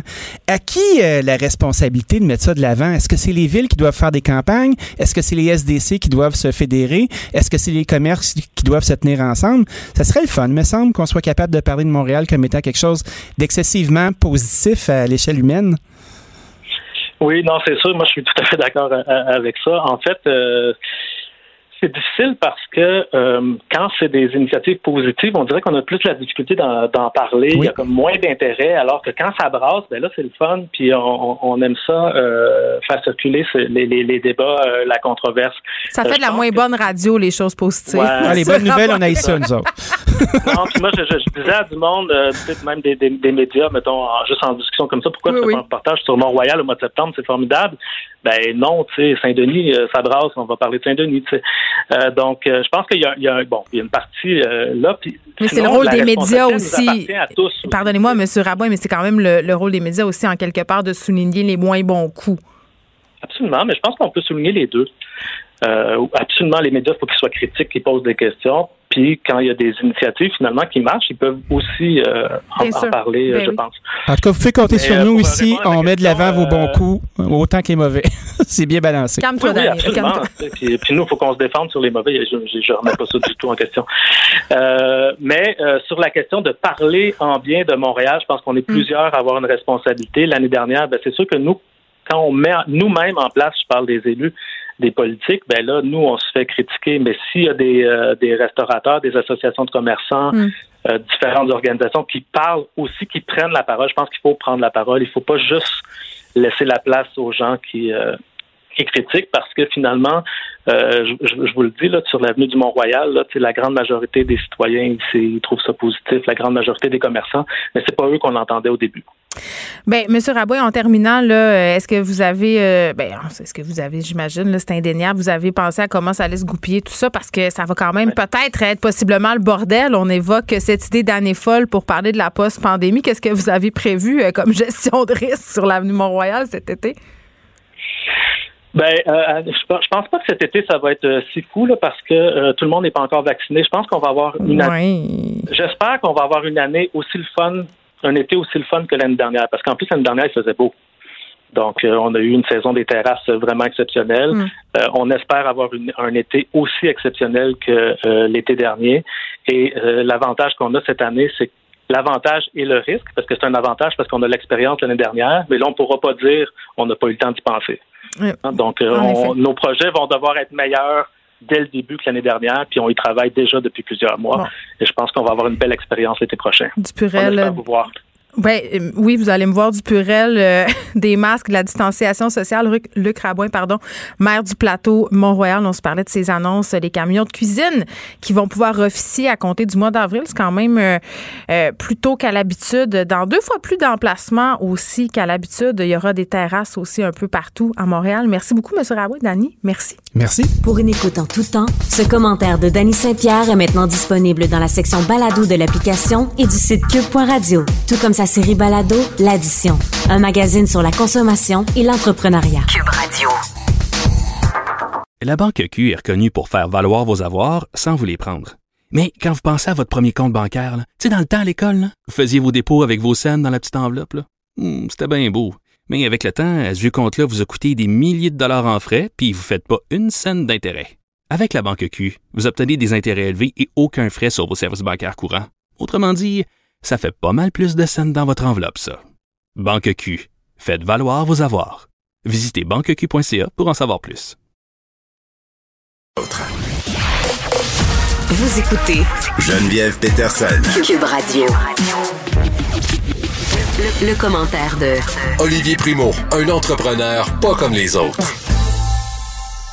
Olivier, cette chronique aurait pu s'intituler Jalousie, la mienne, parce que moi, je suis en zone rouge et toi, tu es en zone euh, orange. Et là, c'est la folie dans les restaurants. Et pour vrai, je regardais euh, les images dans différents médias depuis que c'est rouvert. Et j'aurais goût d'être n'importe où. N'importe où où c'est un restaurant, que ce soit une cantine, un score, n'importe où, j'irais. Je vais te redonner le sourire méchamment en te disant que je suis non seulement pas en zone orange, mais très en zone rouge. Je suis ah! à Laval Town Beach. Je pensais que tu étais en zone orange. Ben, je suis contente de base. Je suis moins jalouse de toi. Mais j'étais en zone orange la semaine passée et hier, parce que je suis en train de faire le tour des, locaux là, pour ouvrir mes fameux Slice Gang, bien sûr en anglais. Euh, j'ai hâte d'y goûter à ta pizza en passant. Moi, je n'ai pas reçu. Euh, je me sens vraiment euh, pas privilégiée puis aussi légèrement rejetée. Ben, c'est pas grave, fais-moi en une pareil. Non, je comprends, mais j'ai goûté au vrai test, là, près trois semaines. OK. Tu vas en avoir en primaire, inquiète-toi pas. OK. Euh, mais j'étais, moi, puis là, en, zone orange, hier, je devais respecter mon couvre-feu de 8 heures parce que mm. j'habite pas là-bas. Euh, et c'est pour ça, là, ça m'a fait penser, j'avais goût de jaser de ça hier parce que je me suis commandé du, euh, du restaurant à ma chambre d'hôtel. Et le gars de, de, de, Uber qui est venu me livrer ça, ben, j'ouvre la porte, il me reconnaît. Il me dit ben, pourquoi t'es pas au resto? Ben, je, je viens pas de la. Ah, il dit OK, parfait. C'est la folie. Fait que ce matin, en faisant le, beau chemin sur la 10, la belle route, en revenant de Sherbrooke, j'ai appelé mes amis. Et là-bas, c'est la pure folie. Et l'autre truc aussi, c'est que non seulement c'est la folie, mais les gens en ont rien à foutre de tout ce qui se passe. Oui, il y a des mesures, là, mais ils voulaient tellement sortir de chez eux. J'ai une petite anecdote hier. Euh, samedi soir, un restaurant très bien connu à Bromont, qui c'est un de mes amis, bien plein, ben, en respectant bien sûr à peu près la limite. Le policier est rentré. Ah, non, attends, excuse-moi, en respectant à peu près? ben, je pense bien, parce que quand il c'est bien plein, parce qu'il y a du monde. Oui, oui. Euh, il dit, premièrement, il dit, on demande les, les cartes aux, gens. Ah, je ne l'ai pas. Euh, ah, euh, j'ai pas mon permis de conduire. Ben, Peu importe. Fait là, t'as pas vraiment. Tu peux pas refuser, parce que là, si jamais la personne vient vraiment de la zone orange, ça va faire une crise de toute façon, ils sont fermés depuis cinq mois, fait accueillent n'importe qui. Et il y a un policier qui est rentré une demi-heure avant la fermeture, tout le monde était debout aux tables. Il a regardé le propriétaire, puis il a dit bon, on se reparle la semaine prochaine. Là, je comprends le, le- qu'est-ce qui se passe ici, puis j'ai vraiment pas le goût de faire le tour, de donner l'étiquette à tout le monde. Faites attention, bonne soirée. Fait que là, là, il y a, y a les deux mesures. Là, il faut juste pas retomber dans le piège de pourquoi les restaurants ont refermé. Je comprends, c'est la première semaine, tout le monde est tanné d'être chez eux. Puis après, là, je m'en vais dire après deux, trois verres, là, mais après six mois que t'as pas bu un verre, ça doit être à peu près quatre, cinq verres. T'as pas le goût d'être assis, t'as le goût de parler fort, t'as le goût d'entendre de la musique forte. Fait que c'est, là, là, on joue sur un terrain glissant. Je suis super content que ce soit. Là, on dirait que je parle comme une personne jalouse qui peut pas aller au restaurant. Bon. Ben, en même temps, on a le droit, là, Oli. C'est c'est exactement ça qu'on est en ce moment. On est des personnes jalouses qui sont jalouses des personnes qui peuvent vivre. Nous, on peut pas. fait qu'on est jaloux. Exactement. Puis de l'autre côté, nous autres, avec la santé publique, moi, je me tiens proche avec mes restaurants euh, en zone rouge. Puis, euh, regarde. Mais c'est quand même, euh, j'ai quand même, euh, j'ai un peu tiqué. C'est quand même assez particulier de savoir qu'un. Puis évidemment, euh, c'est une histoire qui est rapportée. Il n'y a pas de vérification. C'est quelqu'un qui te dit ça. Mais je veux dire, un policier qui rentre dans un resto, qui dit bon, ben visiblement, on ne suit pas les mesures sanitaires ici, puis je vais revenir d'une semaine. Tu sais, je comprends ce que tu essayes de dire. Là, je comprends que ce que, ce que tu essayes de me dire, c'est qu'au niveau du policier en question, si cette histoire-là est avérée, euh, on fait preuve de gros bon sens, on exerce notre pouvoir discrétionnaire, mais normalement, euh, ces policiers-là auraient été supposés distribuer des amendes parce que ce qu'on veut pas, ce qu'on veut pas, c'est de se ramasser euh, dans deux semaines, dans trois semaines, avec une remontée des cas et devoir refermer à nouveau parce que on en a parlé ensemble, toi et moi, Olivier, puis on en a parlé aussi avec Dany Saint-Pierre. Les coûts de rouvrir et de fermer des restaurants, Ah, là, c'est immense. C'est fou, c'est fou, c'est un mois de profit des fois. Fait que ça, à un moment donné, il faut que tu y penses, mais en même temps. Mais comment tu fais appliquer euh, ça comme restaurateur? C'était pas une police, là. C'est ça aussi non, que je trouve non, non, ingrat. Ben. Mais c'est ça le truc. Puis c'est drôle parce que ça a toujours été ça. Puis là, je, je, je détaille des boulamites, mon histoire du Beach Club Ben, avec donc. mon permis d'alcool. Avec mon permis C'est toi qui en parles, c'est pas moi. Oui, oui, ça me dérange pas du tout. Parce que, non, mais je veux faire la comparaison. C'est que c'est toujours les, les mêmes trucs. La- la- les, les policiers, moi, on- a une super bonne entente avec eux autres. 95% de tous les restaurateurs ont une très bonne entente avec les policiers. Mm-hmm. Fait que comme ça, l'exemple que je te donne, bon, c'est-tu vérifié? Non. Mais, tu sais, le, policier, c'est peut-être son restaurant préféré aussi, puis il n'a pas le goût de- le lendemain matin de faire faire la une de son restaurant préféré, puis tout referme à cause de ça. Tu sais, il y a le gros bon sens aussi. Il a averti le propriétaire comme fais attention. Fait que je le sais qu'il a fait le tour puis il est allé dire à tout le monde comme soyez tranquille, la police est là, elle vient de elle va repasser entre parenthèses. Ouais. Mais moi, Ouais, comme quand ils viennent pour le bruit, là, quand tu fais un party, puis t'es ado, puis qu'ils veulent pas te donner d'étiquette, ils disent Regardez, là, on revient dans 45 minutes, puis on veut Exact. plus rien entendre. Exactement, mais c'est la même chose pour moi au Beach Club quand on me dit c'est à toi de faire respecter ça. Je comprends, mais il y a des situations qui sont très difficiles Ben, à Il y a faire une limite, là. C'est quoi la Oui, limite, justement? Euh, Donne-nous Ben, un exemple. Il n'y en a pas vraiment de limite, c'est ça l'affaire. C'est vraiment la, la, c'est, la jurisprudence, c'est au bon jugement du policier qui, 99,9% du temps, ont un très bon jugement. Mais des fois, c'est tellement une zone grise comme moi. Mais toi, mais toi, Olivier, euh, c'est ça, ton exemple du Beach Club, il est intéressant parce que euh, je, je disais, c'est pas aux restaurateurs puis aux tenanciers à faire les policiers, puis tu- dois faire de la gestion d'établissement, tu engages des personnes pour ça, de la sécurité. Mais c'est quoi la limite? À partir de quel moment tu dis, bon, ça, c'est plus de mon ressort, là, on appelle les policiers? Ben, quand, quand ça, je m'en dire quand ça déborde, quand ça devient hors de tes, de ton, de, ton contrôle. Ouais. Quand en fin de compte, t'es pas, une- t'as, t'as pas le droit d'exiger non plus à quelqu'un de sortir de ton restaurant. T'es un établissement public. Fait que la personne, Hmm. si elle est pas contente contre toi, peut t'amener euh, en cours pour te dire tu m'as sorti pour absolument rien parce que tu partageais pas la même vision que chez nous. Tu sais, chez nous, euh, je vais donner un autre exemple. Dans mes IGA, Hmm. au début, quand les masses sont arrivées, bon, il y y avait des réticents. Euh, Ouais, ouais. On leur demandé de quitter, puis il était comme, ben, appelle la police, toi, tu peux pas me faire quitter, puis c'est vrai. Fait que, tu demander, Ben, est où la limite? Fait qu'il y a, il y a énormément de. Oui, puis toi, tu es un homme adulte. Imagine, euh, moi, j'ai vécu des exact. affaires au, au centre commercial, là, des, des ados de 16-17 ans qui travaillent dans des boutiques, euh, sont pas équipés pour dire à une madame de 38 ans de s'en aller. ils, sont, sont juste non, pas game, puis on les comprend. En, en toi puis moi, John, est-ce que tu penses que ma, ma caissière de 16 ans qui gagne le salaire, le minimum, qui est là 15 minutes avant la Mais fermeture... non, ça ne tente pas, là. Euh, Ben non, ça y tente pas, puis elle va pas dire ça de madame ou un monsieur de 50 ans. Le, le- le gars ou la fille va le regarder. Mm. Bon, là, le masque, c'est tellement mal vu que tout le monde le met. Mais au début, là, il y en avait là, beaucoup de récalcitrants là, qui s'en Non, je me rappelle. Je me rappelle, il y avait Fait des gens. On, on a euh, eu le droit à des beaux vidéos euh, de débordement euh, dans des dans des magasins de beignes sur les médias sociaux. Mais moi, en tout cas, je- la, la seule chose que je demande, là, puis je pense que tout le monde comprend, puis au restaurateur que je parlais hier, il disait, Olivier, j'essaye, mais quand la personne devient pompette ou chaude ou chaud, euh, t'essaieras d'aller raisonner quelqu'un, ça fait six mois qu'il n'a pas vu ses amis. Écoute, travailler 10 ans Euh, d'un bar, je pense que je suis bien placée pour te Ben dire que les gens à venir, il n'y a pas grand-chose à faire avec ça. Exactement. Puis le meilleur exemple, là, c'est, en ce moment, c'est le maximum de deux personnes à la table. Bon, ben là, il appelle le restaurateur, tu peux-tu nous mettre les, six, les cinq tables un à côté de l'autre? Euh, à un moment donné, il y, a le, il y a le bon jugement aussi de tout le monde, mais il faut que les clients comprennent que s'ils perdent le contrôle de l'établissement, parce que c'est pas le propriétaire nécessairement qui perd le contrôle, souvent c'est la foule, ben ils vont ils vont pénaliser tout le monde. Ben, c'est vrai. S'il y a un restaurant qui ferme, oublie ça, ils, en- ils vont, ils vont pas rouvrir jusqu'à temps que tout le monde soit vacciné. Bon, Fait merci. on- Exactement. on va continuer à regarder ça aller jalousement, Olivier Primo. Bye. Exactement. Bon week-end, bye. Vous écoutez Geneviève Peterson. Cube Radio. Vincent Salut. Salut. T'étais-tu. euh, Quand j'ai écouté le point de presse d'Isabelle Charret tantôt, j'étais vraiment contente que tu sois là à la fin de l'émission parce que je trouvais ça très mêlant. Ah oui, OK. C'était ben, c'était beaucoup d'informations, Oui. deux zones, plein d'affaires, des deux mètres de distance. Je me suis dit, Vincent, il va tout nous expliquer ça. Ben, en fait, c'est que là, je veux surtout t'expliquer ce qui vient de tomber par Ouais. rapport aux piscines et aux spas, parce que ça ajoute. Ben, on euh, savait pas, les gyms, les piscines, les spas, là, il y avait une zone de gris. Ça, c'était euh, parce qu'il y a eu le sport et là, euh, tantôt, euh, la, la ministre du Tourisme, Caroline Proux, dans un communiqué qui nous apprend, tiens donc, que les piscines d'hôtel et les spas vont pouvoir ouvrir, même en zone rouge.